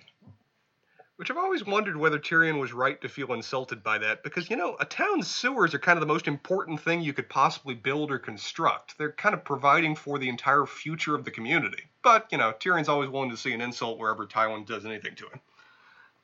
Uh, but I, I don't imagine that Tywin gave it to him under those pretexts, right? He wasn't like, "Hey, Tyrion, I need you to do this. This is really, really important." He was probably like, "Hey, handle the shit, the piss, please." Well, I mean, he could have not given him any job at all. The fact that he gave him something that actually involved a certain degree of skill and knowledge to accomplish, yeah, deserves more merit than just simply dismissing it as a way of insulting him. I agree that, you know, he, he could have picked a more glamorous one. He could have picked something that was more in the public eye than literally, hey, we need to make sure the poop actually get, makes it to the ocean. But Okay, okay, Spencer, are you committing right now to quitting your job and joining the public works department at your local municipality? Yes or no? uh, what are they paying? Oh, uh, minimum wage is not much. Sir, I've got bills. I've got. I've, I've, I've got responsibilities. I've got dependents. You know, if, if they can if, if they can reasonably afford me, I would consider it meaningful work. Uh, yeah, I'm sure you would. Anyway, Tyrion then explains that he was low. Uh, and here's a, a scene that I really, really liked. I noticed it the first time I watched it, but on rewatch, I, I liked it even more. He said, I was low, the company I kept. And he starts to basically explain I had prostitutes around. And as he launches into this, if you notice in the in the background, Missandei looks away. Can't Yeah. even look at him when he's talking about this. Mm-hmm. Uh, but he explains, you know, I, I, basically I, I developed the sewers, but I gave myself a little treat. and you cut back to Casterly Rock, and this is now what has actually happened. And it's Grey Worm and just a few folks taking one ship uh, into the uh, little hole somewhere in the side that goes into the sewer system, and they, you know, presumably Tyrion gave them instructions, but they were able to actually infiltrate Casterly Rock and go and open the front door, letting in all of the Unsullied troops. Mm-hmm. Which the Unsullied troops immediately. I'm going to go ahead and power through, and then we can go back. The Unsullied troops uh, immediately uh, you know, get, engage with the Lannister forces. They seem to be getting the better of the Lannister forces. Grey Worm, particularly, oh, is yeah. balling out of control. Oh yeah. Uh, Grey Worm can fight, man. Grey Worm's he's low key like potential MVP candidate. Mm-hmm. I mean, and I, I, would encourage him to get it, some some weapon other than a spear at some point, but that's a you know we can talk about that. Yeah, well, he was doing pretty good in confined space. He was, uh, and he, he, he kills a few Lannisters. They go up top, and now they've killed everyone. And Grandma's kind of looking around like there should be more. Like there's supposed to be more of these people. This is supposed to be hard, and he he does something that this shows that by the way in his unsullied training he really wasn't scared of heights because he just jumps from standing jump right on the side of the castle um, which as somebody scared of heights i was just like uh, nope yeah. uh, and he looks and euron's fleet has arrived and they are using the patented euron fireballs to destroy the fleet that took the Unsullied to Casterly Rock. At this point, uh, Grey Worm jumps down and he, he grabs a dying Lannister skull, soldier and screams, "Where are they? Where are the rest of the Lannisters?" Okay. All right, lot lot to cover there, Spencer. What's your thoughts? Well, first thought is I'm I really have to give them credit. I really admired how much they've decided to change how they film and depict scenes over the course of the season. How much more willing they're willing they are to experiment. The showrunners have previously talked about that they weren't comfortable doing visions or prophecies or anything that wasn't in the moment. Now, as you said, they're they're displaying scenarios that aren't actually occurring. They're displaying proposed hypothetical events and expect and counting on the audience to be able to make it through. So I admire their willingness to try new things over the course of the season. I thought this scene was another good example of it. I agree, but I, I, actually am sympathetic to the view of or, or, the position that the showrunners had that Benioff and Weiss had early on because you can look at the other side of that pole and it's Westworld, and hmm. we'll, I'm sure we're going to do a Westworld show at some point. oh, but you know, it, it, plays with what is reality to the point that I think it loses the casual viewer, and you, you're only left with hardcore viewers. You're only left with people who watch each episode two or three times and commented about it online. It's true. There is a line to walk, but I think that their willingness to try to push us a little bit as pays off to a certain degree. It's made for some very interestingly filmed scenes as a result. Yeah, I liked this one. I did like it a lot. Well, when he screams where are they? Where are the rest of the Lannisters? Well, we get our answer. Well, what it cuts to one last one last point to hit. How do you feel about Euron's fleet being Cersei's constant ace in the hole? Is it reasonable that they basically were able to make it all the way around Westeros to attack the uh, the um, the Unsullied fleet where they did? Uh, look, if you get into troop movement, ship movement, jetpacks, you're, you're going to lose this show. I, I, I, fully admit that it's if you look at the map of Westeros, it's completely unreasonable. They could get the King's Landing all the way over. Um, well, hold on. Let's back up. Yeah, Let's back uh, up, Spencer. I can defend because the Unsullied troops. The Unsullied troops had to make the same trip. They did, and they left at the exact same time that the Dornish fleet did. So they yeah. w- they would not have received notice of the Greyjoys. They already would have been committed, and since they're loading troops, they would have been pretty slow moving. Now, I it would have taken them friggin' months to make it to Casterly Rock, but we'll ignore that detail.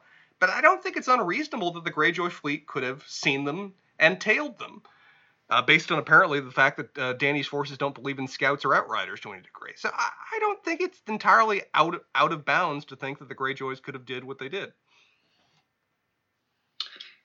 Damn it, Spencer, that is a good point. You are absolutely right. Look, it does make sense that Euron's fleet could have, I guess, trailed the Unsullied to Casterly Rock. Take it back. Take a point off the board for me, scorekeeper. Now, I still think that the use of Euron's fleet is overwhelmingly intended to be a check on Dany. That they presented Dany as being too powerful in the last season, that it was unrealistic that anyone would be able to oppose her.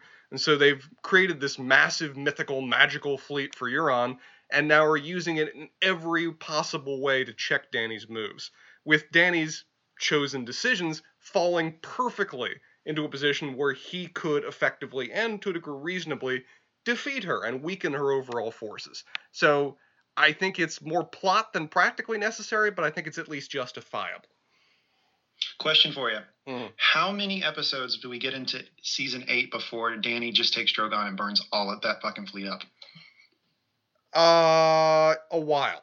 They seem like they're pretty heavily focused on the others, at least for where they're going to end up, and Cersei is going to be then the final villain of the show. I mean, technically, Euron pieced out. He saw the zombie and went, okay, can they swim? No, I'm gone. Live on an island. Great place yeah, to be. I don't know. That seemed that seemed like a lot of theater there. It, I, don't know if I did. believe he really left. It, he at least presented that possibility, and knowing Dany and Jon, they're just going to accept that at face value without any questions asked. Um, but I picture them being as more of an in-game villain to settle the Seven Kingdoms rather than the original focus of their operations. Because Cersei's clearly waiting for either the dead to win, in which case everybody loses, whatever, or uh, Dany and Jon to win, but be so heavily weakened that she can then step in and slaughter them wholesale. So Cersei doesn't make her move until after the dead are gone from the equation. And I, I guess my point is that they were able uh, in this episode to talk Dany out of just going and just burning Euron's fleet because yeah. the, the idea was you're too important you could get hurt. Well, they lose that argument in episode four, right? And she continues to use Drogon and actually participate in battle through the end of the season. Uh, I just feel like here's what I would want to happen, and then we can move on to the rest of the episode. Sure. I just hope that like it's episode two and Dany just gets like a note. She's in Winterfell, and she just gets a note that like Euron's fleet is like at White Harbor, and she's mm. just like, "I'll be right back," and then just like one afternoon, just burns it to the ground. Yeah, she, Very, she, not dramatic at all. Yeah, she just shows back up with a little soot in her hair, with everyone confused where she was for the last four hours. Asshole had it coming to him. Well, all right, back to the episode. Well, you know the way Dany also fixes this? Get another dragon rider. You're, you're worried about you all, you having to go with your dragons wherever they want to go. Find someone else who can take a dragon. Which yeah, she's got one. Not not that she knows it yet. Yeah, she she's she's got herself one. It's uh little nephew love. Okay, back to the episode. Um, we cut to we, Grey Worm screams, "Where are the rest of the Lannisters?" Mm-hmm. And we cut to the Lannister forces are on the march. Here's a question for you before we get into this scene, which, by the way, might be my one of my favorite scenes of the entire series. Wow. That's right. Wow. Hot taken, not hyperbole. This is for real. Damn. I really, really, really love this scene. But anyway, okay. Here's a question for you. So Tyrion's plan, hashtag Im's plan, was to have the Tyrell forces march on the King's Landing to have Yara's fleet go down, pick up the Dornish army, come back, and the Tyrell forces and the Dornish army will lay siege to King's Landing. Yes. So my question for you is: Did Lord Tar- was Lord Tarly leading the Tyrell army that was supposed to march on King's Landing, and they just they just turned tail and just flipped, right? Because I guess my question is: Here, the Lannister forces take uh, Highgarden very quickly. The mm. implication here is that Ty, uh, Olenna doesn't have a lot of troops there with her. Yeah. So where are the Tyrell troops that were supposed to go to King's Landing to lay siege on them? Did they join the Lannister forces with Lord Tarly, or are they somewhere out there still? It, it, it's interesting how this show likes to likes to portray how a force is defeated. I mean, for the Dornish, they just very casually mentioned that oh, we can't rely on the Dornish anymore. To which my question practically is, why exactly? Yes, their leaders are imprisoned, but presumably their army is still fine and ready to march north. That when they decide that the Lannisters have pulled a fast one on uh, the Queen of Thorns, suddenly she doesn't have an army anymore because she personally has been defeated and tricked. So I think in some ways it's a little bit overly convenient and almost kind of threads into how they ultimately decide they can defeat the others and that you kill one of the others and all of his little zombies then fall apart around him. But if I want to defend it, I think you reasonably can for uh, how apparently easily they're able to march on Highgarden the reach almost more than any other part of the Seven Kingdoms is very feudal, and we've seen before that Cersei invited quite a few of the Reach Lords to her. Uh, Jaime said to um, Randyll Tarly that the other Reach Lords look to you; they will follow your decision. And we see him marching with apparently a fair amount of his own troops and other Reach troops with the Tyrell army. So clearly, him at least and some other lords of his sublords are actively supporting the Tyrell forces. It's also perfectly possible that the rest of the Reach lords, who've probably been pretty uncertain about supporting the Queen of Thorns given her support of foreign raiders, may have just chosen to sit this one out. So I don't think he had to have been in command of the forces. I think it's just been reasonably set up that her kingdom, her part of the Seven Kingdoms is heavily fractured, and her most powerful lord, who everybody else is looking to for guidance, went over to the Lannister forces. Spencer, that was an all-time non-answer. I, I tried really, enjoyed, really I hard. Really I tried really hard. Every single, you're just trying out for press secretary right now. That was an all-time round the bases. It could have been anything answer. I think that Lord Tarly marched off with the forces, joined Jaime Lannister, and they all turned. It would, just would have been nice if we could have seen some Tyrell, um, you know, uh, sigil uh, shields marching alongside the Lannisters, because then that would have really told the story. But anyway, I digress. But if that's possible, wouldn't the Queen of Thorns or someone loyal to her have known that Randyll Tarly decided to peace off to King's Landing for a few days? No, while he was uh, supposedly uh, well, in command of her army? She may have known that. I don't know. I mean, we, we don't have any any indication that she doesn't know that. She may have just held faith that he would he would stand with House Tyrell. All right, I think we've gone down that rabbit hole enough. Let's go back to actually what happened in the episode. Okay. So your favorite um, scene. Go on. Yeah, really, really good. So Jaime's marching. He's there with um, uh, Lord Randyll Tarly and Rickon. What is it, Dickon? Okay, Dickon. and they are marching with the Lannister soldiers. Mm-hmm. They look uh, very official. Mm-hmm. Um, and we cut to, and yet again, I'm, oh, I'm minus two now in just a couple minutes. Take another point away from Lee. Lady Olenna standing standing at the balcony at Highgarden, She's looking at the Lannister forces marching onto Highgarden. She has a pretty grim look on her face. She turns around and she walks back inside. Mm-hmm. Then we cut to Jaime Lannister, and you get a little POV action here. He's just doing the West Wing walk situation, walking very intently.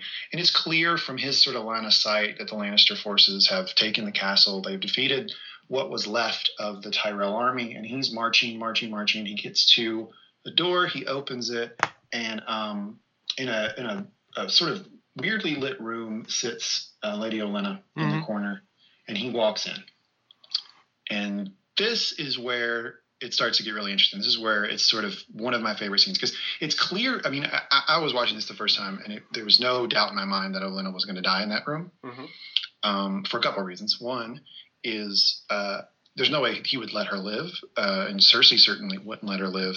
And I didn't think there was any way that they, they would take the actress Diane Rigg and actually put her in any sort of situation where she was getting beaten, or I mean, they can't do that. She's an 80 year old lady, so that was off the table.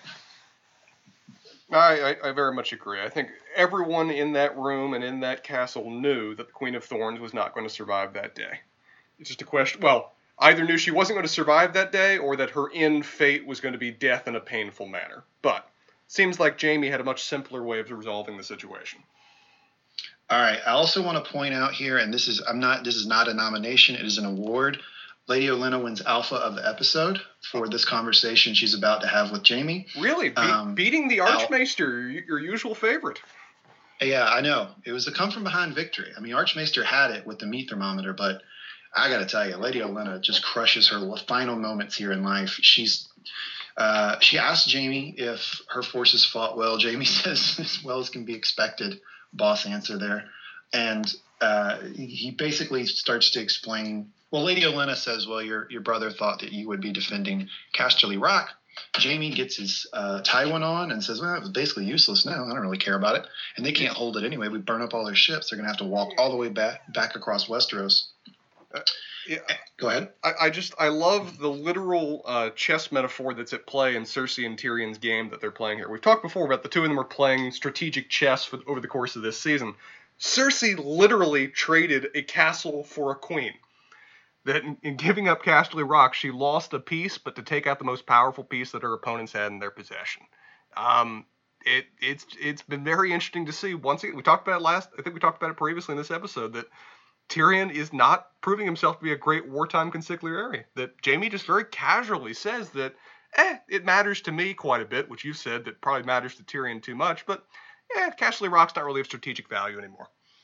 Did you just say that Highgarden was the the queen piece for Dany? Well, she's the queen of thorns. You know, it's a nice little comparison there. Also, in terms of her Westerosi forces, in terms of the legitimacy by which Tyrion has said that she needs to establish herself and having boots on the ground, actual loyal, loyalties among the populace, the Reach was almost all of her army. The Dornish didn't have much to offer. The Reach has what, eighty thousand troops potentially to bring to bear.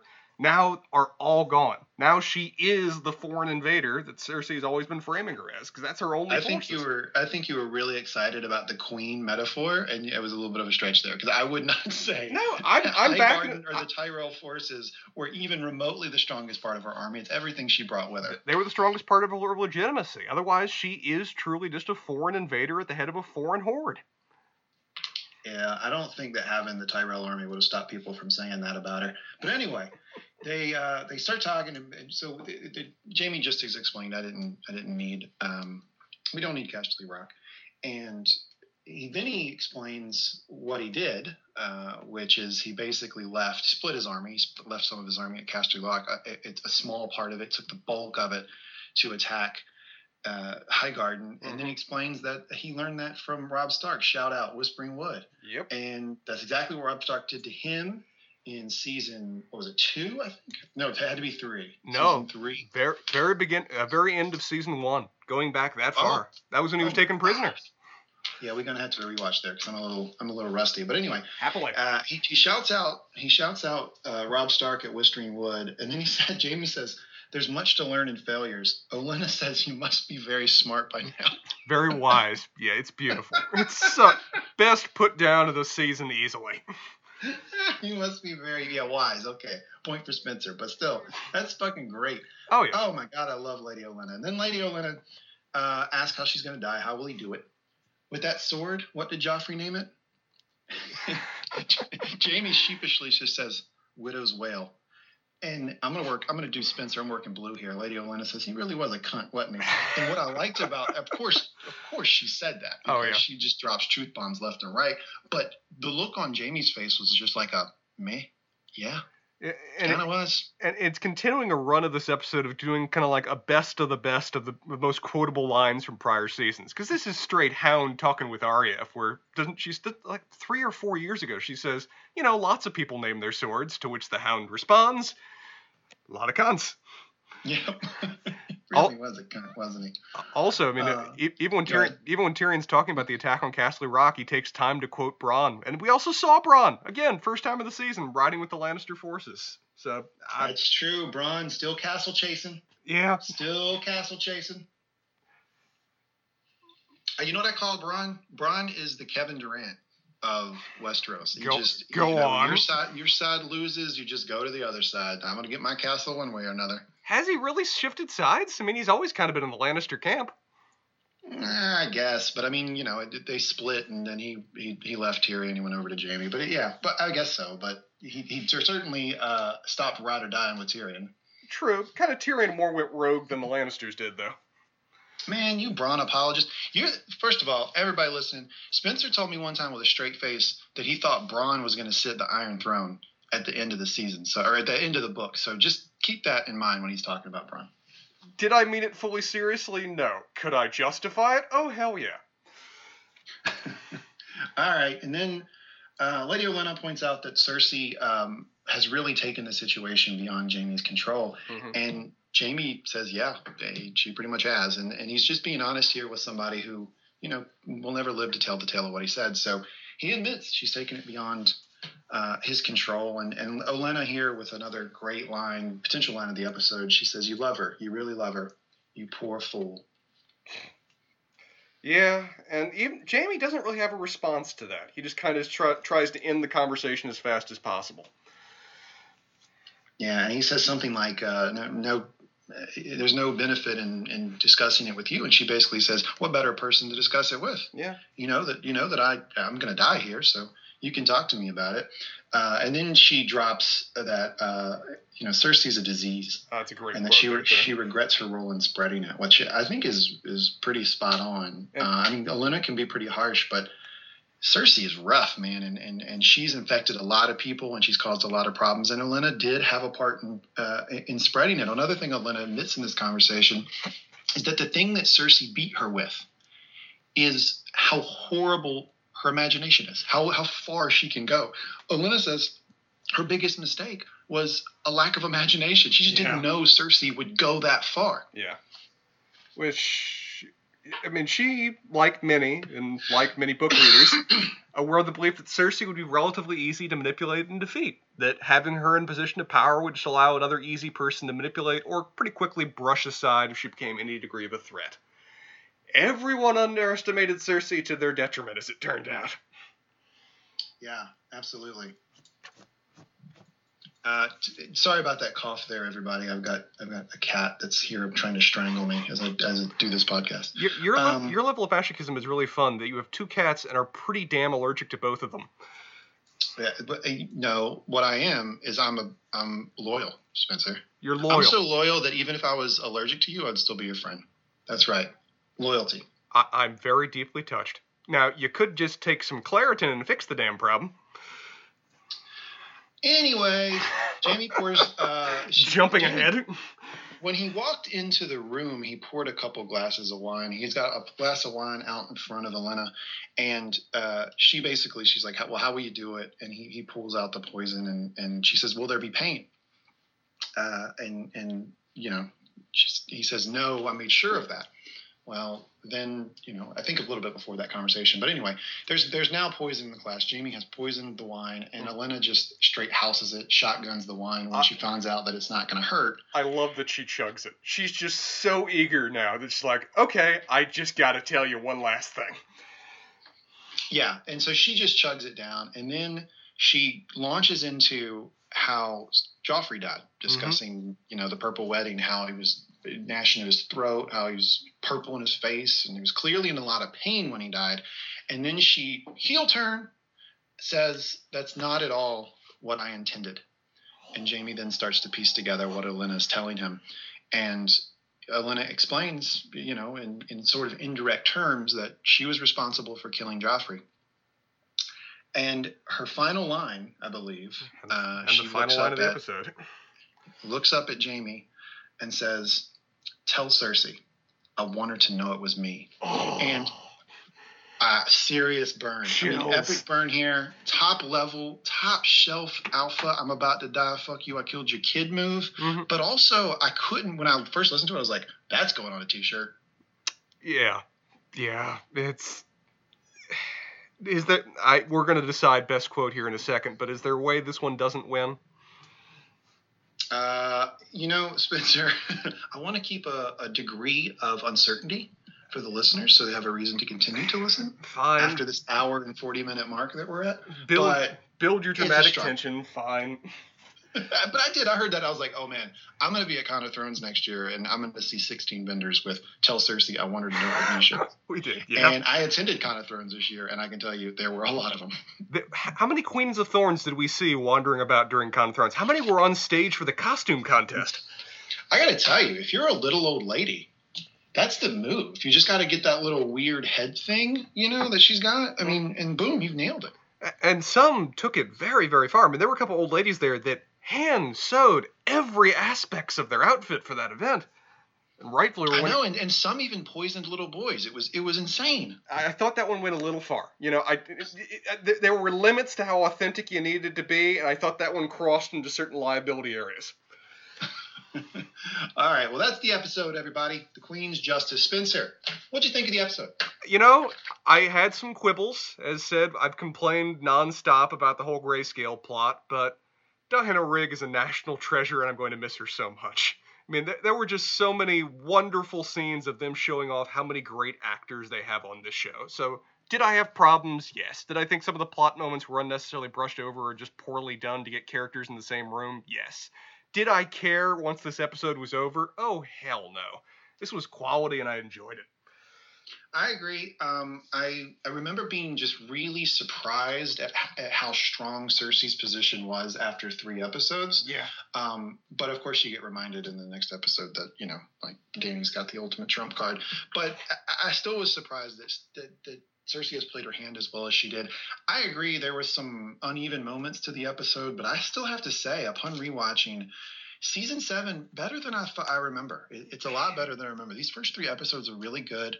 There's a lot of great writing. There's a lot of great acting. There's it's beautifully shot. They clearly put a barrel of money into it, and it sets a stage for the rest of the series. Uh, and included one of the best pieces of dialogue between two characters. I've ever seen with Jaime and uh, the the Queen of Thorns. Yeah, the show's been at some of its best when it's just two characters in a room talking, and this really emphasized that. I loved how much it was harkening back to earlier seasons. I love the quality of the writing. It's some, some of the best writing they've had at certain moments since for possibly years.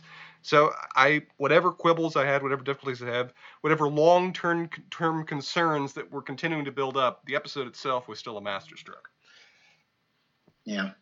All right. Well, I would also say that we are at our best with two characters just in a room talking. you say that when we're already debating bringing on guest stars for later episodes. Yeah, uh, stars is a pretty strong word, but some guests anyway. Come on, trumpet them. We need to sell them. We're marketing for next episode. That's right. Everybody, next episode, episode four, you've heard it here first. We will be joined by Vice President Mike Pence. Mike Pence, everybody, for Spoils of War. We don't. We don't need to lie. Stop taking quotes from the literal Mike Pence when you're doing this. Oh snap! All right, mm, all right, shade there. All right, let's get into best line. This is where I take over. Um, I'm the the arbiter of best line. I'm going to start throwing them out here. You throw them back at me when you have other ones. Spencer, I'm going to start with the Bastard of Winterfell, the Dwarf of Casterly Rock great great option good choice i'm going to respond i think we're going roughly chronologically i'm going to respond with this is Jon Snow dot dot dot dot dot. He's king in the north. Wonderful wonderful scene wonderful line to encapsulate the scene really effectively demonstrates the differences and distinctions between two important characters. Um, here's another one from cersei. You will have what your heart desires after the war is won. Eh eh eh, you know, it's fine. It's an important line, but I, I don't, I don't think it holds up to the other ones, particularly with the other good ones that we have. Uh, yeah, well, I'll be the judge of that. Yeah, yeah uh, I've got no role in this. Uh, this one's a long one, but I'm just going to do it in detail because of how damn powerful it is. Your daughter will die here in this cell, and you will be here watching when she does. You'll be here the rest of your days. If you refuse to eat, we will force food down your throat. You will live to watch your daughter rot. Oh. Yeah, yeah, oh. that one was. Whew. And oh it, I mean, it, it, even continues to watch that beautiful face collapse to bone and dust, all while contemplating the choices you have made. Make sure the guards change the torches every few hours. I don't want her to miss a thing. Oh. Yeah, I mean, Cersei, man, she's like, um, God, what is she's like a she's like a, a rapper and who gets in like a, a like a, a battle with somebody, right? Who's beefing with somebody, mm-hmm. and then like then, like like this. So here's a good example, like with Drake and Pusha T right now, right? Mm-hmm. Like Drake, you know, he hit Pusha T, you know, a little bit, but then Pusha T just took it to a level I did not, I didn't know he had, mm-hmm. which was like he was like basically like, well, your best friend's gonna die of MS, and you just are uh, a, a black faced Uncle Tom Pansy. Like I was like, I heard that Pusha T verse. I was like, my God, like he just went to another level. That's exactly what Cersei is here. It's like she blows up the Great Sept, and you're like, all right, that's as mean as she's gonna get. And now she's like, I mean, this, the level of cruelty here toward Ellaria. Now, Ellaria d- does deserve some level of uh, retribution or justice here from Cersei, but man, the way she dispenses it is so harsh. It, I mean, it, I had an odd, odd thought when I watched it the first time. It almost vaguely reminded me of South Park. Remember the episode of when uh, Cartman tricks a guy into eating his own parents? yeah. It's like you stole sixteen dollars from me. I have your parents murdered, grind them in the chili, and feed them to you. Reasonable. I do remember that. Oh my god, that was mean. Yeah, all right. Yeah, that's like that's a good deep cut there, Spencer. I like that. I try. All right, next. Um, I've got uh, the Archmaester, uh, my BFF, talking to Sam. That man is alive because of you. You should be proud. That's a good one. That's a proud moment for Sam. It's one of the first times the Archmaester has given him any degree of credit. That one's important. Um, I'm gonna skip Littlefinger because honestly, I despising what they're doing with his character. Terrible. Uh, uh, should I just basically say every aspect of Diana Rigg's scene? Yeah, I mean, I think you should. You could have, um, we get, you know, you must be very wise by now. We, we've got, th- I think we've got three really good ones there. I mean, 4 mm-hmm. really. I mean, I think we've got, uh, you must be very wise by now. Uh, what's what you? What's the next one for you? He really was a cunt, wasn't he? Yep, that's a great one. Um, you love her, you really do love her, you poor fool, she'll be the end of you. Uh, she's a disease. I regret my one spreading it. You will too. And then The last line of the episode tell Cersei, I wanted to know it was me. I think we've done pretty much all the ones. I don't think this one really merits it, but I, I did like it of where Dany says, you know, we uh, we do what we we uh, we enjoy what we're good at. To which Jon responds, I don't. Yeah, that's an honorable mention. But of course, I mean, this is the Warriors in the 2017 2018 NBA season. Wasn't close. Winner, best line of the episode Lady Olenna, tell Cersei. I wanted to know it was me. Well done, well deserved, lovely. Our our Bond girl has left the show, and the show will be lesser without her. I mean, I feel like some of our strongest characters have now exited the show over the last few seasons, and I'm gonna miss them so much. Yeah, I agree. I agree. Okay, next segment, little segment we like to call Book Nerd Bitching. Take it away, Spencer. Uh, you know, I liked giving you options last time, and I think you did too. So I'm going to give you a few options. I've got basically four and a half, and you can pick three of them. How's that? I'm gonna pick a half. What the hell is this? It, it's a it's a short one. If you want me to do three and a half, I can do three and a half. But you're limiting me to three, so I got four and a half. You ready? Go. All right. First one is essentially history of betrayal in the Reach and why Randyll Tarly's betrayal of the Tyrell family is po- is a poetic circular bit of history. And then a sub one of that one, why the Queen of Thorns is being way too hard on their children at being good at war. That's that's option one and a half. Uh, option two. Way too, hold on, way too hard on on her children. At one point, she she tells Jaime, you know, she asks Jaime, "How do we do?" Jaime just kind of shrugs and says, eh, "As well to be expected." And the Queen of Thorns responds, "We've we were never really that good at war anyway." I dispute her conclusion. She's being way too hard. Well, sorry, on her grandchildren. Okay, I haven't selected it yet, so just keep okay. it short. I'm explaining it. Uh, option option two Iron Bank and slavery, why the Braavos, why a Braavosi institution would never engage in such a practice. Option three, uh, Jaime Lannister and the importance of a white cloak. And option four, the North and the Wildlings, why Davos needs to relearn his history. Ooh, uh, let's go with the Iron Bank and slavery. Mm-hmm. Let's go with Jaime in the White Cloak. Mm-hmm. And let's go with why Davos is an illiterate idiot. I did not go that far. I did not go that far. That's what I heard. That's what I heard. Okay, understood.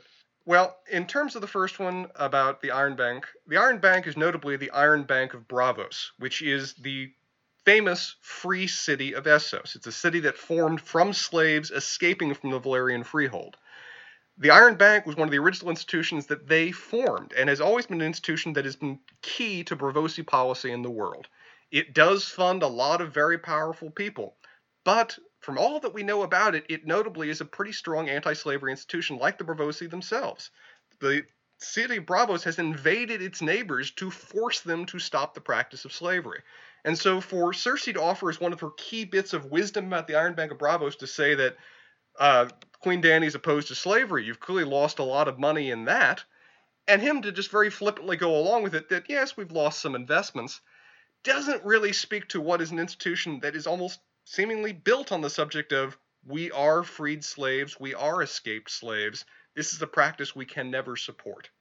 Uh, to the point of when one of the first things we know the um, Iron Bank of Braavos did was negotiate with the Valyrian freehold when it still existed to pay them back for their lost ships from which the slaves escaped from, but notably refusing to compensate them for their lost slaves. So I think the show is trying to lump them in as being corrupt, moralist business types so as to make them easier to be anti Dany. But I think they're really discrediting what we know about the institution and the city of Braavos itself. Can't argue there. Uh, can't argue there. Uh, I think that if you've read the books, you would you would hear that conversation. It would strike you as weird. The free city of Braavos. Mm-hmm. Um, I don't know that I. I don't know that I blame the show for going that route. I mean, it, it, it, it was an easy way for Cersei to retort that it's in you know their best interest to continue to work with her. Could they have done it another way? Probably, but take your point, Spencer. I don't veto this one. The legislation passes. It's going to the president's desk for signature. I'm honored. Thank you, Speaker of the House. Um, moving on. Uh, we'll, we'll do a quick one with just the North and the Wildlings. At one point, Davos says, in terms of him seeing Jon, that he's the first one to ever put together an alliance of the uh, North and the Wildlings before. That's just fundamentally wrong to the point that a lot of characters, I think, even on even in the show, have previously talked about the North and the Wildlings working together. That going back way, way, way in terms of history about when the wall was built, the thir- all the way to the prequel. yeah, this will likely be a subject. This could well be the subject of the prequel that uh, the HBO is now marketing in terms of the next Game of Thrones show. But after the wall was built, the 13th Lord Commander of the Night's Watch, who may well have been a Stark, decides to basically find him who we think is a female other north of the wall, falls in love with her, comes back to the wall, convinces all of the members of the Night's Watch to join essentially a death cult related to worship of the others, and declares himself the Night's King a term that show only fans are very well aware of as being, apparently on the show, the leader of the others, going back to, I guess, their creation. I mean, they made pretty clear on the show that the Night's King is like the original other, right?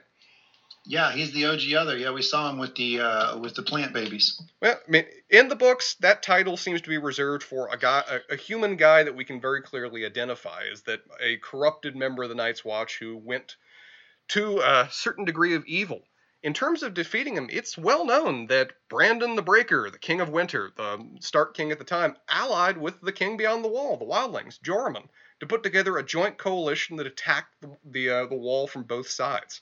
And together, they successfully defeated the defeated the Night's King, overthrew the Night's Watch, and killed his Night's Queen, so as to free the Night's Watch of what was corrupting them.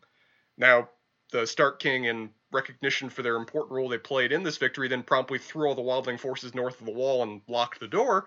But this was clearly an historical event by which the wildlings and the, the wildlings in the north allied together. And it's even something I think Jon Snow uses to try to convince people that what he's doing is not that novel or that outside of reasonable expected boundaries. Now, it would would uh, Davos, a relatively uneducated peasant from um, the bottom of Flea, from Flea Bottom and King's Landing, know about this? Maybe not. Would pedantic Tyrion and Dany have called him out on that? Hell yeah. And the show has made it perfectly clear this is part of the show's history. It's even a conversation that Jon and uh, Ygritte have back in like season two. Yeah, I mean, so I think you've you've basically so you did yet again your press secretary uh, routine, which you're getting quite good at. I'm gonna I'm gonna pass your resume along to to Sarah Hucka Sanders. Thank you. Um, because you hit the point that I think is a fair one, which is well, actually that's not true. I would argue that like the intent of what Davos is trying to say is these were two sides that for a very very long time were fractured and were at war, and he brought them together. He just didn't do it in the most eloquent way, which gets to your counterpoint that you ended with, which is of course Davos wouldn't know this. I mean, hell, he just learned how to read like when he was like had his AARP card. So I mean, he just he's not been around the block with this stuff. Uh, I will say that I think this is going to come up um, the history of the Northmen and the Wildlings in mm-hmm. the prequel. Very much so. Uh, because the prequel, my understanding is prequel is about the Long Night, and uh, that that very much is just uh, to me a large component of that is going to be how did the North survive? Yeah, and it had to be in conjunction with the Wildlings. So this is a very relevant topic.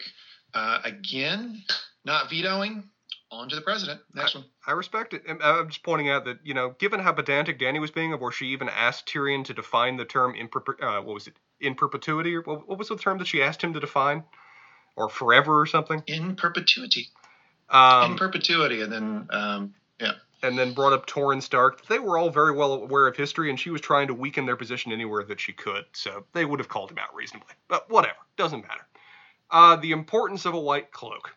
Uh, let's remember a key little detail that the show itself said. You remember back in like season, I think it's three or four, of when Jaime and Tywin have a conversation in a room, and Tywin demands that Jaime leave the uh, Kingsguard and go become ruler of Casterly Rock. Yes. And notably, Jaime refuses, saying that he is first and foremost a member of the Kingsguard. Mm, did he refuse? He refuses, and to which Tywin gives him his sword and says, You'll need that. A man alone in the world needs such things. Was that the same time that Tywin was? It, it was like in conjunction. He was basically saying, You need to go to Casterly Rock and Rule, and Cersei, you need to marry Loras Tyrell? Uh, yeah, that's roughly about that same period. Gotcha. Okay. So a key aspect they built up of Jaime's character is that he is a member of the King's Guard. When was the last time anywhere on this show that we've either seen him in a King's Guard uniform or express himself as the commander of the King's Guard? Uh, when Tommen stripped him of his King's Guard status. Balls. Forgot about that entirely. Did he? Oh my gosh. Three pointer. All right. Ooh, I Wish actually nothing but that. Yes, Tommen Tommen stripped him of his King's Guard. Remember, he got really mad. and He like threw it at his feet. Okay, I actually do remember that now. Here's here's my actual point about it though. My actual point about it is the key aspect of Jaime's character growth over the course of the books and they were building up to this over the last few seasons was the fact that a white cloak is a key aspect of a person. That wearing those kind of symbols, that having that kind of aspect of your character is an important part of reforming you and developing you. And that he actually has a massive degree of pride in where that drives him. By eliminating that aspect of his character, by minimizing that aspect of his character even before Tommen took it away from him, they have delayed Jaime's character growth for about the last, what, four years? That a character growth, which is one of the most impressive, im- important, and well written events in the entire books, has essentially been diluted for, I guess, the purpose of keeping Cersei a central character and making her actually a credible threat. Because Jaime himself has essentially. When was the when was the last aspect of, of dramatic character growth we had out of Jaime in years? He's been Kind I think, yeah, I think that he's that, that that's the point is that he's stuck in a bad relationship. I mean, the, um, the and I'm pretty sure like everybody listening has been there. You're in a bad relationship and you're not growing either professionally, personally, with your friends, whatever, because you're propping up somebody who's sort of a leech on you. And that's what he is. And I agree, it goes on a long time. And it's probably a little bit unrealistic considering how headstrong Jaime is, especially if you consider book Jaime. Mhm. But I do think it sets up for some really satisfying moments this season. I, I'm ultimately going to disagree with you that here. I feel like the scenes this season are far too long coming and far too token. I think like the Queen of Thorns is even effectively calling out the writers with talking about why are you still bound by her? You know what she's doing. You freaking killed a king for threatening less. What? I, He's stuck in a bad relationship, Spencer. I think I think that is a weak explanation for why he is where he is, and I think it's an unnecessary use of what is otherwise a very powerful and compelling character. Giving him his own story, giving him his own plot line, gives him an independent direction. Right now, he essentially exists as Cersei's prop, and that's all he's done for years. Well, you started this one by not remembering a pretty crucial scene in the show. You ended it by uh, saying something I disagree with. This one gets vetoes. It gets vetoed. It goes back to Congress for a, uh, a two-third ma- supermajority vote. Sorry about that one. Uh, well, two two thirds, I can change the Constitution at this point. oh God, it's too real. It's too Yeah. real. Well, do we have anything else to close things out with? I think we've had a good long rant for this episode. Yeah, no, good book nerd bitching. Love the episode. One of my favorite scenes. Um, sets up pretty well. Really exciting one uh, for us next week. Episode four, Spoils of War, with the ugh, named loot train attack, but it actually is a pretty cool sequence. Mm-hmm. Uh, looking forward to that, Spencer. Anything else you want to add? No, I think we've talked enough, and I'm definitely looking forward to talking about the next next episode. Should we introduce our potential guest star, or should it be a surprise for when that occurs? Uh, we don't have that lined up yet, so Oh, no. Um, all right, everybody. Uh, you can check us out at mangumtalk.com on Twitter at mangumtalks or on our Mangum Talks Facebook page. Until next week, see ya. Till then.